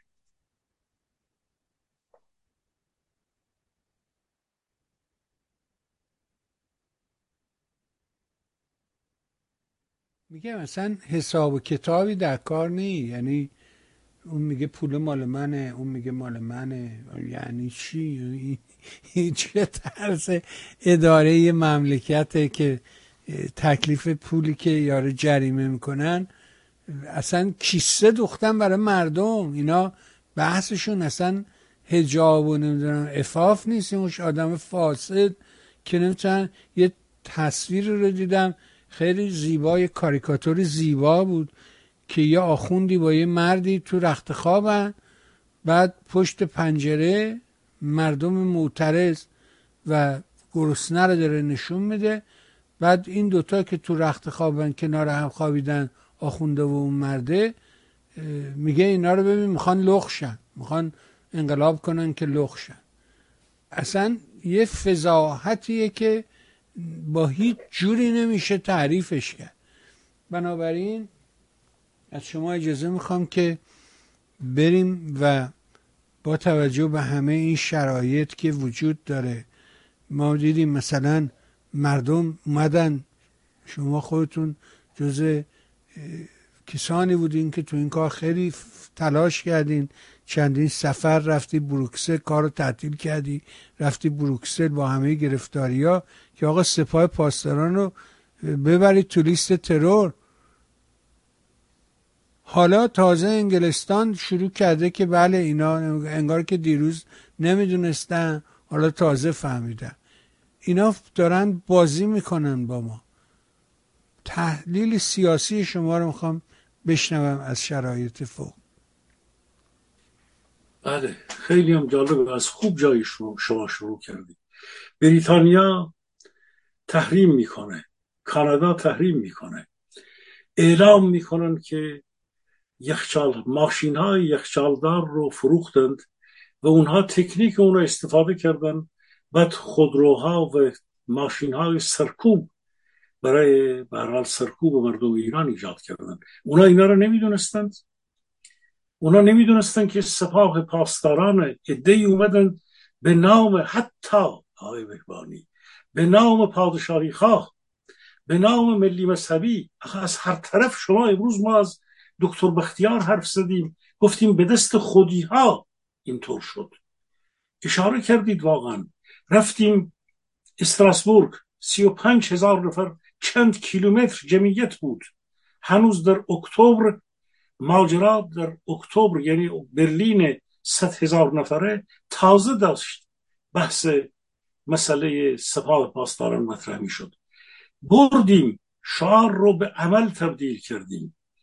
نیرو گذاشتیم. این ور اون ور فلان. به هر حال یک فلان نماینده مجلس اگر این ده ها هزار نفری نبود که نمی‌تونست بیاد. مگه قبل از اون می‌تونستن هم چی بکنن؟ اروپا کشورهای دیگر به ویژه اروپا. این اروپاییان این جوانان ما فرزندان ما نوه های ما اینها اومدن سی و پنج هزار نفر چند کیلومتر توی استراسبورگ جلوی پارلمان اروپا شعار تحریم تحریم سپاه پاسداران داده شد. 598 نماینده پارلمان تحریم رو قبول کردن. گفتن بره پیش وزارت خونه وزارت خارجه و وزیران و غیر ذالک اومد توی رفت در پاریس اومدیم توی بروکسل. همچنان چند ماه این جریان تروریست شناختن رو دنبال کردیم.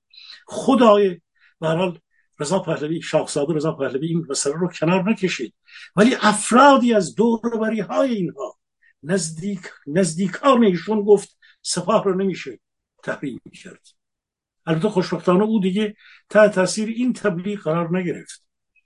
آقای تقی رحمانی ملی مدنی اومد با آقای پرویز دستمالچی بحث کرد. سه دور در یک روز بحث کرد. گفت که نباید سپاه رو من یادم این اون آتش ماجرا بود. آقای تقی رحمانی معلوم نیست.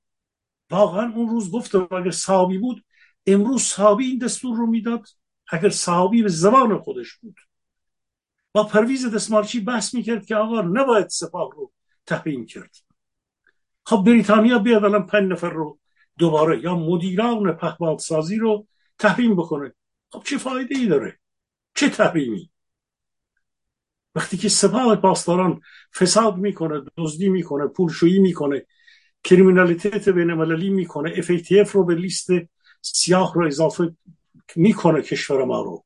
همه کار می‌کنه. و مواد مخدر میفروشه. بنیاد علوی ها در دستش هست قاچاق و در کار کریمینالیتت جهانی رمز ارزها دست داره. کپتگون میفروشه به سه کشور به چند کشور خاور میانه ای جوانان منطقه را فاسد معتاد می‌کنه. حالا به کنار از کشور خود ما. همه کار می‌کنه. بعد میاد میگه نه این چون ارتش یک کشوری هست بخشی از ارتش کشوری هست معلوم نیست آقای بهمانی چه دستهایی وجود داره که طرف در دور کنار پادشاهی خواه مشروط است یا ملی مذهبی ولی طرفدار جناهایی از فاسدین سپاه پاسدارانه. معلوم نیست چه دستی است. چگونه است واقعا؟ چه پیام هایی به اینها میفرستند؟ چطور سجانب و دو جانبه ها؟ چطور کارگزاران کلمه دیگرش رو نمیگم دو جانبه سه جانبه یه دست توی تهرانه یه دست توی عربستانه یه دست توی نمی‌دونم اسرائیل یه دست توی آمریکاست. این سه جانبه چهار جانبه ها چطور این کارگزاران این اگنت ها کار می‌کنن که نزدیکترین افراد اون جناح؟ بعد افراد فعالین این جناح آخه آدم چقدر می‌تونه احمق و نادان باشه؟ ما امروز از دکتر بختیار صحبت کردیم از ملیگرایی او صحبت کردیم از هوش و درایت فکری و استراتژیک او صحبت کردیم. شما ببینید همین ماجرای میثاق زندگی یک سند کاملا در هم بر همی رو چهار از پنج اصل حقوق بشر رو برداشتند. نامش گذاشته میثاق حق زندگی. آی خب در این چند اصلی که دادند حق زندگی و آزاد به دنیا آمدن و کرامت انسانی که اصل اول آزاد انسان اصل دومه. بعدا اصل سه تا پنج در واقع حق زندگی انسانه. اینا را ریختن به دیگر با یک انشاء کودکانه افرادی به نام اکثریت و نمی‌دونم چی چی همبستگی آقای مهدی فتاپور و علی افشاری و جسد سازمان اکثریت و پشت دستاب مهاجرانی و فرخ نگهدار و یک مشت آدما کردا را هم شانتاش کردن که چون دو نفرتون هم دیگه رو کشتید حق زندگی رو رعایت نکردید اونا رو یه جور دیگه شانتاش کردند اسم خودشون هم گذاشتن. سی و دو سازمان اومدن. بعد می‌گفتن که با همین ولی بعدا معلوم شد نه با هم نه هیچی. بعد تازه خب، طلبکارن دوباره کتک کاری کردن دوباره مجددا دعوا کردن. دوباره بله، خب دوباره آدمایی که اومده بودن جذب شده بودن دوباره میگن آقا بیخیام می‌خوایم برگردیم بریم.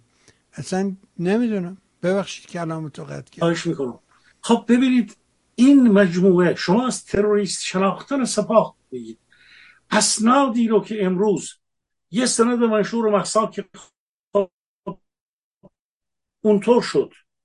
هنوز مرکبش جوهر نوشته هایش سیاه رو سفید خشک نشده بود اونطور ناامیدی در این جنبش محساب ایجاد کرده بود زن زندگی.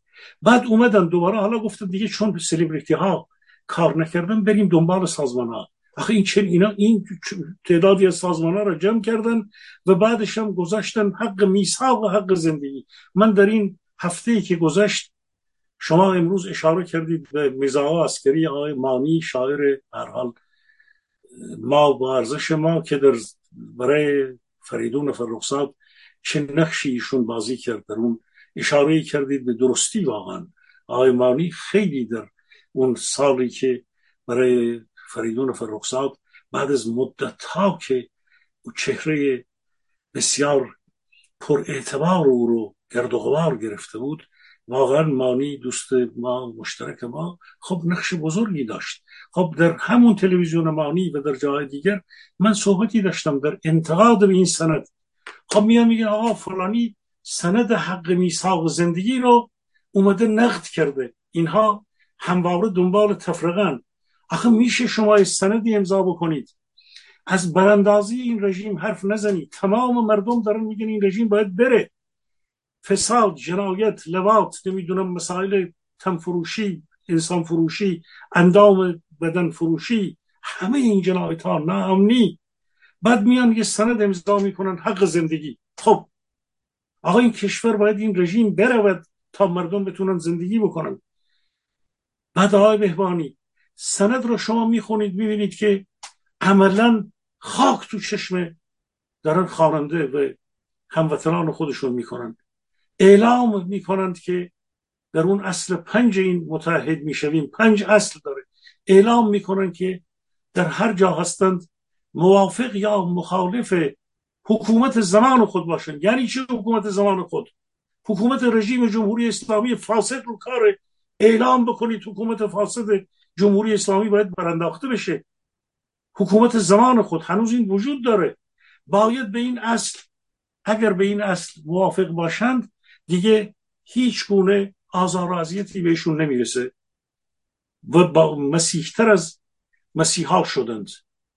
آقا اینا دارن جنایت می‌کنن. از الان دارن به اینا امان نامه میدن آقای بهبانی.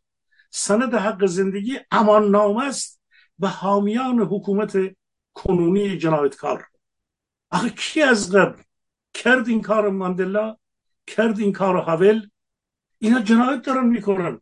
مردم در مقابل این جنایت ها اینها در مقابل اینا ایستادند یک دو اومدن به اینا دارن به مردم دارن موعظه اخلاقی می‌کنن. آخه ونی که ماشین گشت ارشادی که حمله می‌کنه دختر مردم رو می‌گیره زن مردم رو می‌گیره جلوی چشم اینا می‌خواد ببره شکنجه بکنه چی بکنه چی بکنه تجاوز بکنه. آیا مردم حق ندارن اون, آتش بزنن؟ آتش می‌زنن. اینا میگن خشونت فرهیزی بکنید. حق زندگی حامیان این حکومت رو رعایت بکنید. آقا جنگ جریان داره. جنگ وجود داره اینجا. شما چرا دارید امان نامه می‌دید به حامیان حکومت؟ آخه شما چیکاره هستید؟ وکالت فضولی شما چه مشروعیتی داره؟ چه حقانیتی داره این وکالت های فضولی؟ از قول جوانانی که چشم دادن مادرانی که جگرهاشون سوخته شده. شما ببینید آقای بهبانی این بار دسته دستجاتی که داشتن عزاداری می‌کردن رفتن به خونه جانباختگان. به خونه جانباختگان با نهایت احترام برای جانباختگان کشور. کشور در یک دست سطوحی در بین مردم یک فرهنگ دیگری در وجود میاد. آخه من نمی‌دونم این روشن فکری که چه کل پاچه ای صرف کرده. چه کل پاچه ای صرف کرده این مغز از کجاست که مردم خودش رو نمی‌فهمه چرا اینا اینقدر عقبند از زمان خودشون از مردم خودشون؟ آقا چهل و چهار سال پیش ما وارد بخشی از این روشنفکران وارد یک فاجعه بزرگی شدند. می‌خواید بگید که اون دور شدیم دیگه برای همیشه همه چیز رو عوضی بفهمیم؟ بخشی از اینها همونهایی هستن که در اون دوره واقعیت این خود ماها ما جوان بودیم. خب ما چرا مثل ما گفت بختیار نوکر اختیار بختیار منقل و وافور بیار. او یه آدم ورزشکاری بود. ما در کوه بختیار رو می‌دیدیم. وقتی که نعمت حاضر شاعر رو وقتی که در یک یک روز در جریان اشاره ای بکنم وقتی که در جریان دانشگاه سنتی بعد از اون مسئله کارون نویسندگان سال مهر 1356 وقتی که به هر حال بین پلیس درگیری شد نعمت آزم رفت در بیمارستان بود شاعر اختیار رو ما در عیادت نعمت آزم در اون بیمارستان جلوی دانشکده اقتصاد تو اونجا بیمارستانی بود داره اسمش یادم نمیاد. مهر نبود چیز دیگه بود. تهران فکر کنم یا تهران نه. یه بیمارستانی بود جلوتر نزدیک دانشکده اقتصاد دانشکده ما توی امیر آباد بود. خب دکتر بختیار با ما با جوانان پا به پا می اومد کو شریعتی که بعدا شد شریعتی که. حالا بله. به هر حال خب ما چه ظلم هایی کردیم؟ امروز آیا ما از آموزش های دکتر بختیار نمی‌فهمیم که باید چگونه واقعا شجاعت داشت شهامت داشت. باید با مردم رو به گونه ای درک کرد که از مبارزه مردم و از جوانان کشور زنان کشور از حق و حقوق اونها از حقوق بشر در شرایط امروز دفاع کرد. آیا ما بعد از چهل و چهار سال درس نگرفتیم که چگونه باید از این رژیم جنایتکار واقعا فاصله بگیریم. هنوز می‌خواهیم که به گونه دستکش سفید پنجه آهنین ظلم اونها باشیم. و بعد اسم ما بذاریم سیاسی. یکی میگه دو تا دیگرم پشتش میگه. آخه چرا از هم دیگر تابعیت می‌کنید؟ از کجا میاد این خط که تزریق میشه؟ این گاز مسموم کننده مشمعز کننده در بین شما. آقای بهبانی طبق ماده پنج به حامیان به این سند میساق میساق زندگی که میگن سی و دو گروه امضا کردند طبق ماده پنج به حامیان این رژیم از الان دارن امانت نامه امان نامه میدند که کاری باشون نداشته باشند. بعدا میان میگن بله ما اشتباه کردیم ما فلان کردیم. اون موقع جوان زیر سی سال بودید 25 سال بودید اشتباه کردید امروز چرا دارید پشت هم دیگر دست به دست هم دیگر دارید آسیا بشر نمی‌دونم چی بازی می‌کنید با هم دیگر. آیا درس نگرفتید؟ آیا درس نگرفتید که فرقه دموکرات آذربایجان حزب دموکرات پیشوری و غلام یحیی پیشوری چیز غلام یحیی و نمی‌دونم امیرعلی معلم و لاهرودی و اینها سازمان فاسد جسد سازمان اکثریت اتحاد جمهوری خواهان و سازمان های دیگر و یا افراد سازمان های بیعمل ملیگرا آیا شما درس نگرفتید؟ آیا درس نگرفتید که یک مشروط خواهی که میگه؟ به نام مشروط خواهی میگه که نباید سپاه را تروریست شناخت که تبلیغات او رو نپذیرید. آخه فقط در یه جا نیست آقای بهبانی. از هر جا می‌بینی که دسته ای رو گرفتند و همراه کردند.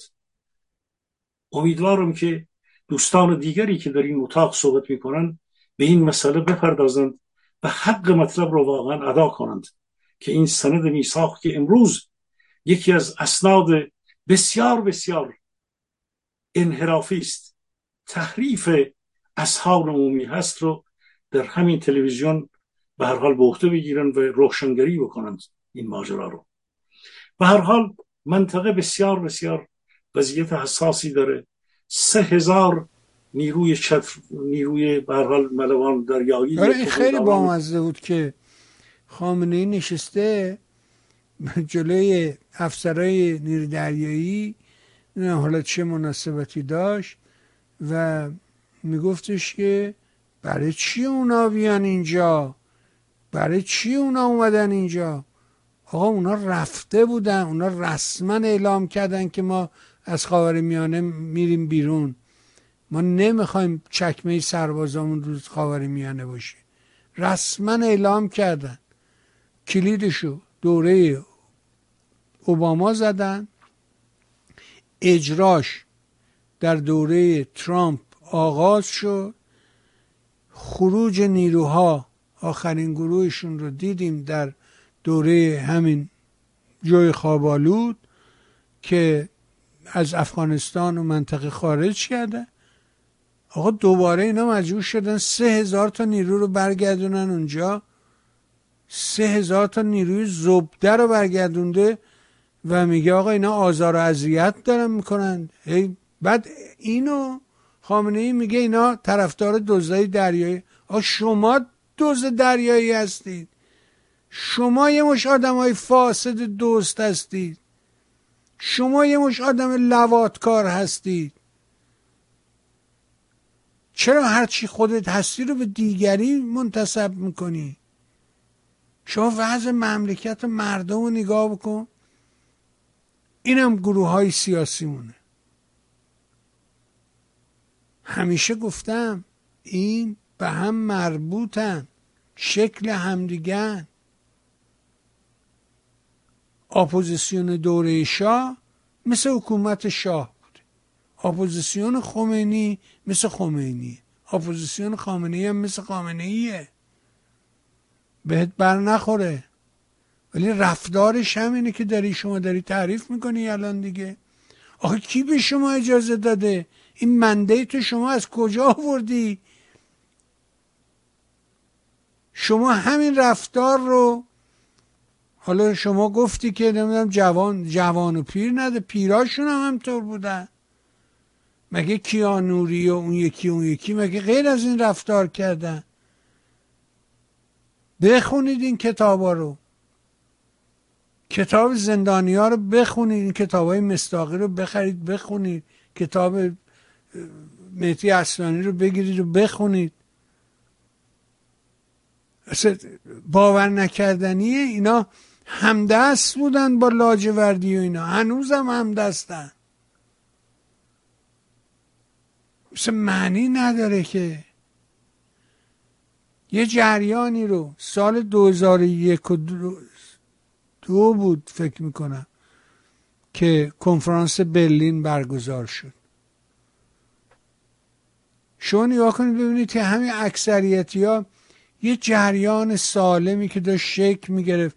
من جز کسانی بودم که اون نطفه اولش امضای من زیرشه تو واشنگتن وقتی دلیلش هم این بود دلیل واقعیش این بود که می‌گفت برای 16 آذر امسال قراره که دانشجوها چون 18 تیر اتفاق افتاده و نمی‌دونم اینجور شده و اونجور شده البته 18 تیر مربوط به سال 98 و اینجور اونجور پس امسال دانشگاه شلوغ میشه. ما هم بایستی که حضور داشته باشیم همه دنبال اینن که سوار موج شن. هیچ حاضر نیست که این همراهش موج رو ایجاد کنه فعلی رو انجام بده. فائل فعلی باشه به قول نوریالا امروز ما با آقای دکتر مسائلی این مرد نازنین تنهایی داره کوشش می‌کنه. امروز یه مطلبی رو ارده بود که آقا این خلیج فارس. چرا خلیج فارس است؟ نامه نوشته به دبیرکل سازمان ملل.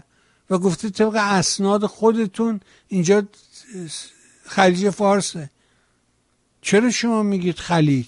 چرا میگی خلیج عربی؟ بعد میگه آقا مردم بیاید این نامه رو ببینید خودتون کپی کنید امضا کنید بفرستید دوباره برای یارو. فعل فائل فائل دنبال فائل بگردیم. کسی کاری را انجام بده. وگرنه تا نشستیم تو خونمون اینا عراض لوباش برای ما به جای ما تصمیم می‌گیرن. چیکار کردن آقای سلیمی؟ به اونا اف دادن؟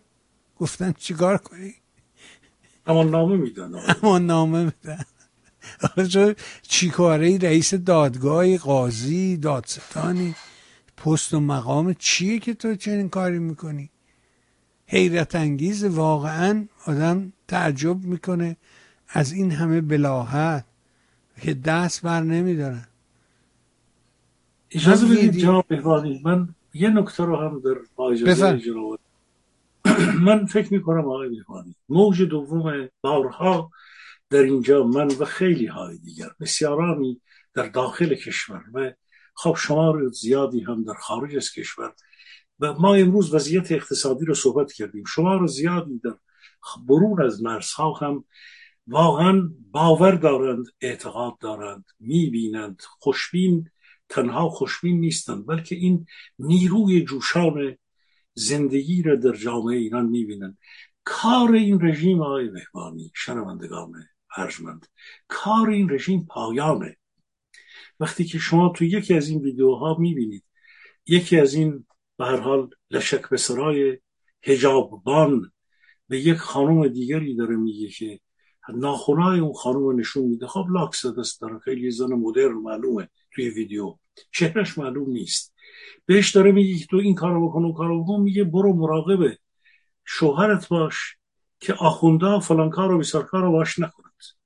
ببینید مردم امروز پاسخ اینها رو پاسخ درست اینها رو پیدا کردند.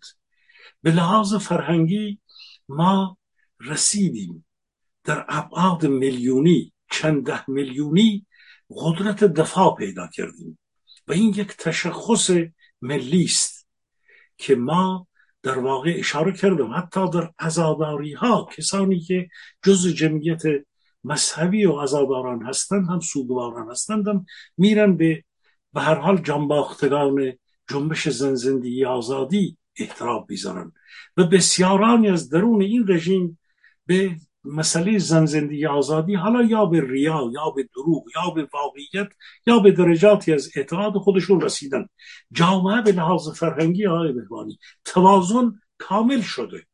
یعنی برده مل نیروی ملت. نیروی امنیتی و نظامی هنوز قدرت داره. ولی این نیرو در واقع نه مشروعیتی داره نه پایگاهی داره نه ابزارهای مالی داره نه قدرت در واقع در درون خودش. پس از این ریزش ها قدرت سازمانگر برای آینده داره و نه قدرت بسیج استراتژیک داره. یه حمله کرد مسئله اسدالله اسدی و یک کارهای دیگر یک حرفایی با آمریکا زد و عربستان زد و اینا ولی پیش از موقع کاملا قواش به تحلیل رفت. هر تهاجمی که کرد متوجه شد که قدرت نداره پیش ببره و در درون اینها خودشون در واقع به گونه ای حس می‌کنن که از اون ازمهلال اون فروپاشیدگی رو در درون خودشون دارن حس می‌کنن. ابزارهایی ندارن. درسته که هنوز فکر می‌کنن می‌خوان وانمود بکنن که قدرت سرکوب دارن. ولی هر جا دست به یک عملیاتی می‌زنن. چه عملیات مالی؟ نمی‌دونم. کارهای بانکی. گفتم در امشب صحبت کردم. و بعد در عملیات نظامی و به هر حال رزمایش جنگی در خلیج فارس. و و و.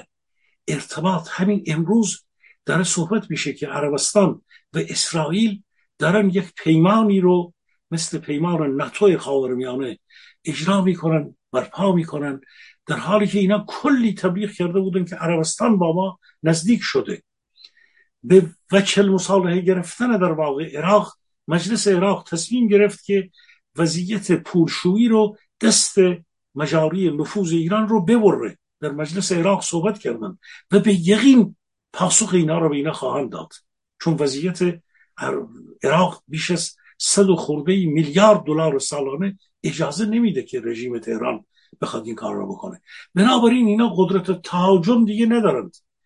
هجاب رو در مجلس اعلام کردن. اگه ما بخوایم علنی بحث بکنیم چون حس می‌کنن بسیار از نمایندگان خودشون دیگه قدرت ندارن. از هجاب از اون اعمال هجاب و یکی میگه شلاق بزنیم یکی میگه فلان بکنیم ولی بخش زیادی قبول کردن. حتی خود خامنه ای می‌دونه این خفتی که الان باید قبول بکنه که هجاب رو باید بگیره. بسیارانی رو در واقع یعنی مسئله اعمال هجاب رو باید پس بگیره.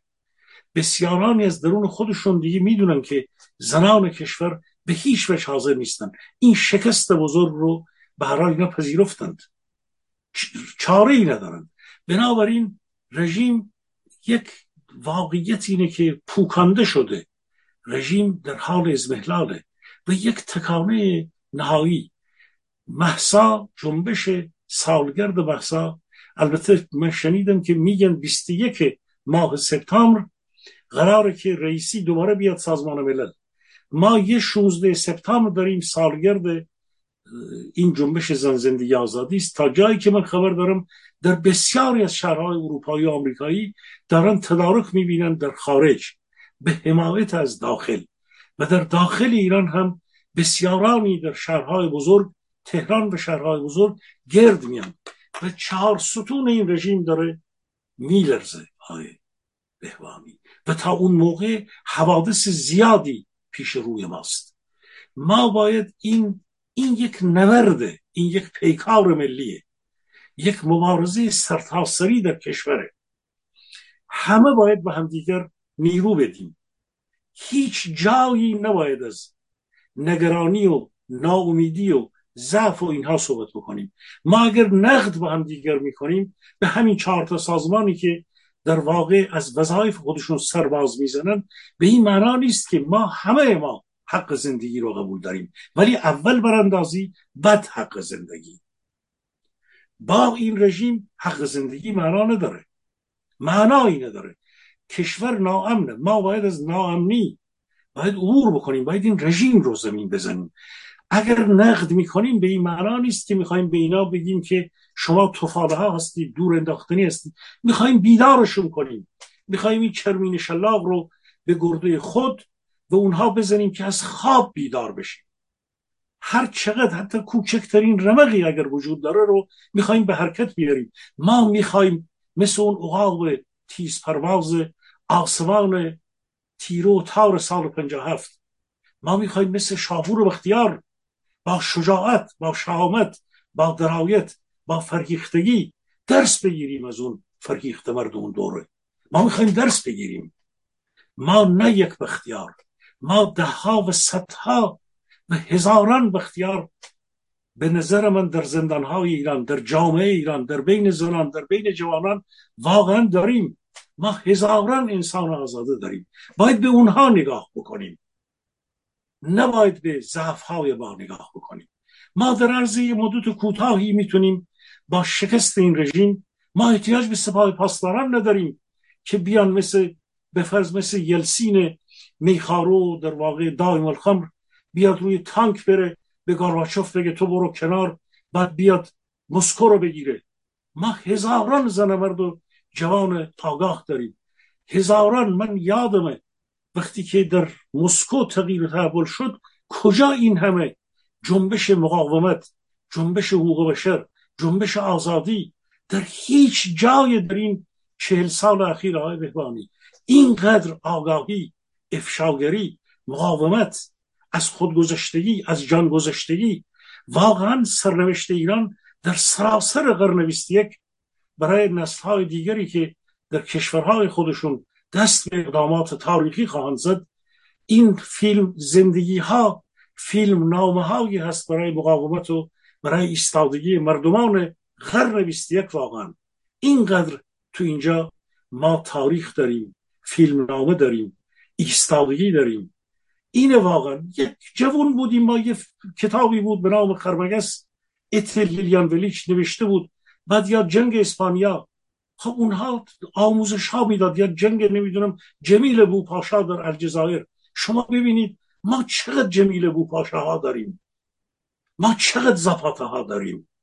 چقدر نوید افکاری داریم. پویا و اختیاری داریم. نیکا داریم چی داریم چی داریم؟ اشکان داریم سخراب داریم.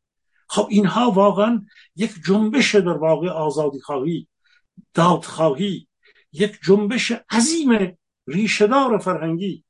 که یک تمدن دیگری رو داره بشارت میده ما داریم اینها رو به اتکای اینها ما ایستادگی می‌کنیم و به اتکای این ایستادگی ها ما راحت می‌تونیم ما احتیاج به سپاه پاسداران و یا چهار تا آدم به اصطلاح بازنشسته مثل بنده که دیگه استخوانش و جسمش و اینا بیان حرفای به اصطلاح ناامید کننده بزنن مردم ایران به اینا احتیاجی ندارن آقای بهوانی مردم ایران جوانان و زنان و رشید ایران شجاع ایران می‌تونن خودشون این مقاومت رو پیش ببرند هم دانشش رو دارن هم قدرتش رو دارن من یک بار دیگر به ما نهیب می‌زنم در خارج از کشور بفهمیم که چی گذشت در این ده بیست سال اخیر حمایت واقعا بکنیم از اون چیز فقط گرد و غبار رو از اون مقاومت بزنیم کنار احتیاج نیست سازمان های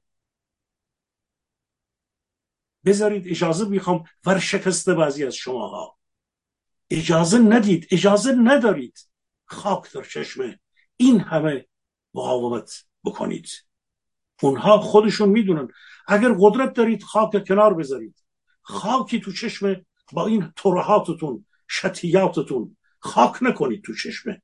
اسناد به اصطلاح مجعول ساختگی فرتوت که ضعف و ناتوانی رو تبلیغ می‌کنید. سپاه پاسداران رو فلان نکنید. فلان نویسار نکنید. خشونت نکنید. دفاع مشروع نکنید. خب چی بکنید پس؟ احتیاج نیست شما برای مردم بزرگتری بکنید. فضولی بکنید. وکالت های فضولی بکنید. اگر قدرتی دارید درد و خاکی را کنار بزنید. به قدر کافی فرهیختگی هست دانش هست مقاومت هست خون هست مادرانی که دادخواهند هستند. صف به صف پشت هم بایستادن و اینها می‌تونن در یک میدانی قدرت رو بگیرند.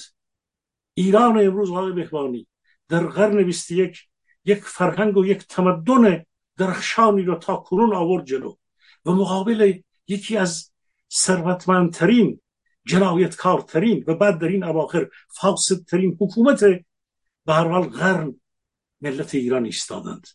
و جواب اینها رو هم بهشون خواهم داد. من به هر حال عرایزم رو تموم می‌کنم. امیدوارم که فقط من یکی دو تا نکته به فرمایش شما اضافه کنم با اجازه شما. خیلی هم خوبه که مردم در حقیقت بیان بیستن در مقابل این در حقیقت دشمنا حالا نمی‌دونم نادانا رو کنار بزنن خودشون بر مبنای اندیشه خودشون حرکت بکنن راه برن. اما یادمون باشه انقلاب یه رونده یه جریانیه که نقطه آغاز ندارد. نمی‌تونیم بگیم سه شنبه نمی‌دونم روز محسا میایم انقلاب می‌کنیم. انقلاب مثل طوفانه مثل زلزله است. غیر قابل پیش بینیه اگه می‌شد پیش بینی بکنی حکومت ها که قدرت برتر رو دارن خود جلوش میستادن جلوشو می‌گیرن. انقلاب به خاطر اینکه ناگهانیه. درسته که یه رونده ولی میگه نقطه آغاز ندارد ما خوبه که بیایم تو خیابون. بیایم تظاهرات کنیم اعتراض کنیم فریاد بکشیم. همه اینا درجه که عالیه. ولی اینکه باور کنیم که روز نمی‌دونم محسا ما چندم شهریور میریم انقلاب می‌کنیم نه این غلطه به نظر من. ولی اینکه اشاره کردی به حضور رئیسی در سازمان ملل و اینکه باید اومد و ایستاد و و اعتراض کرد من صد درصد با شما همراه و هم عقیدم بازم ممنونم. سپاسگزار از همه مهرت. حضور در برنامه. روشنگری هایی که تو زمین های اقتصادی کردید که من دیدم که میان بر میدارن می‌برن. اب نداره ولی خوبه. بازم از شما ممنون. مثل همیشه برای خودت عزیزانت خانواده محترم و گرانقدر همسر دانشمندت از صمیم قلب آرزوی بهترین دارم تا فرصت دیگر رو برنامه دیگه ممنون از شما ای سلیم. سپاس گذارم تندرست باشید. تشکر می‌کنم از شما. ممنون. بها شنیدیم فرمایشات آقای سلیمی رو. امیدوارم این گفتگوها کمکی به ما کرده باشه امیدوارم بتوانیم در فرصتی دیگر از حضور آقای کردستانی هم استفاده کنیم. بازم بعد از آقای سلیمی ممنون باشیم که راه رو باز می‌کنه این دوستان رو دعوت می‌کنه که بتونیم از تجربه و دانششون استفاده کنیم. از اینکه دنبال کردی از تو نازنین هم سپاسگزارم. برای شما خوبان نازنینان هم آرزو می‌کنم روز و روزگار اونجوری که دلتون می‌خواد براتون. با تشکر از شما. ممنون از همه همراهی و همدلی. همراه ما باشید. متشکرم.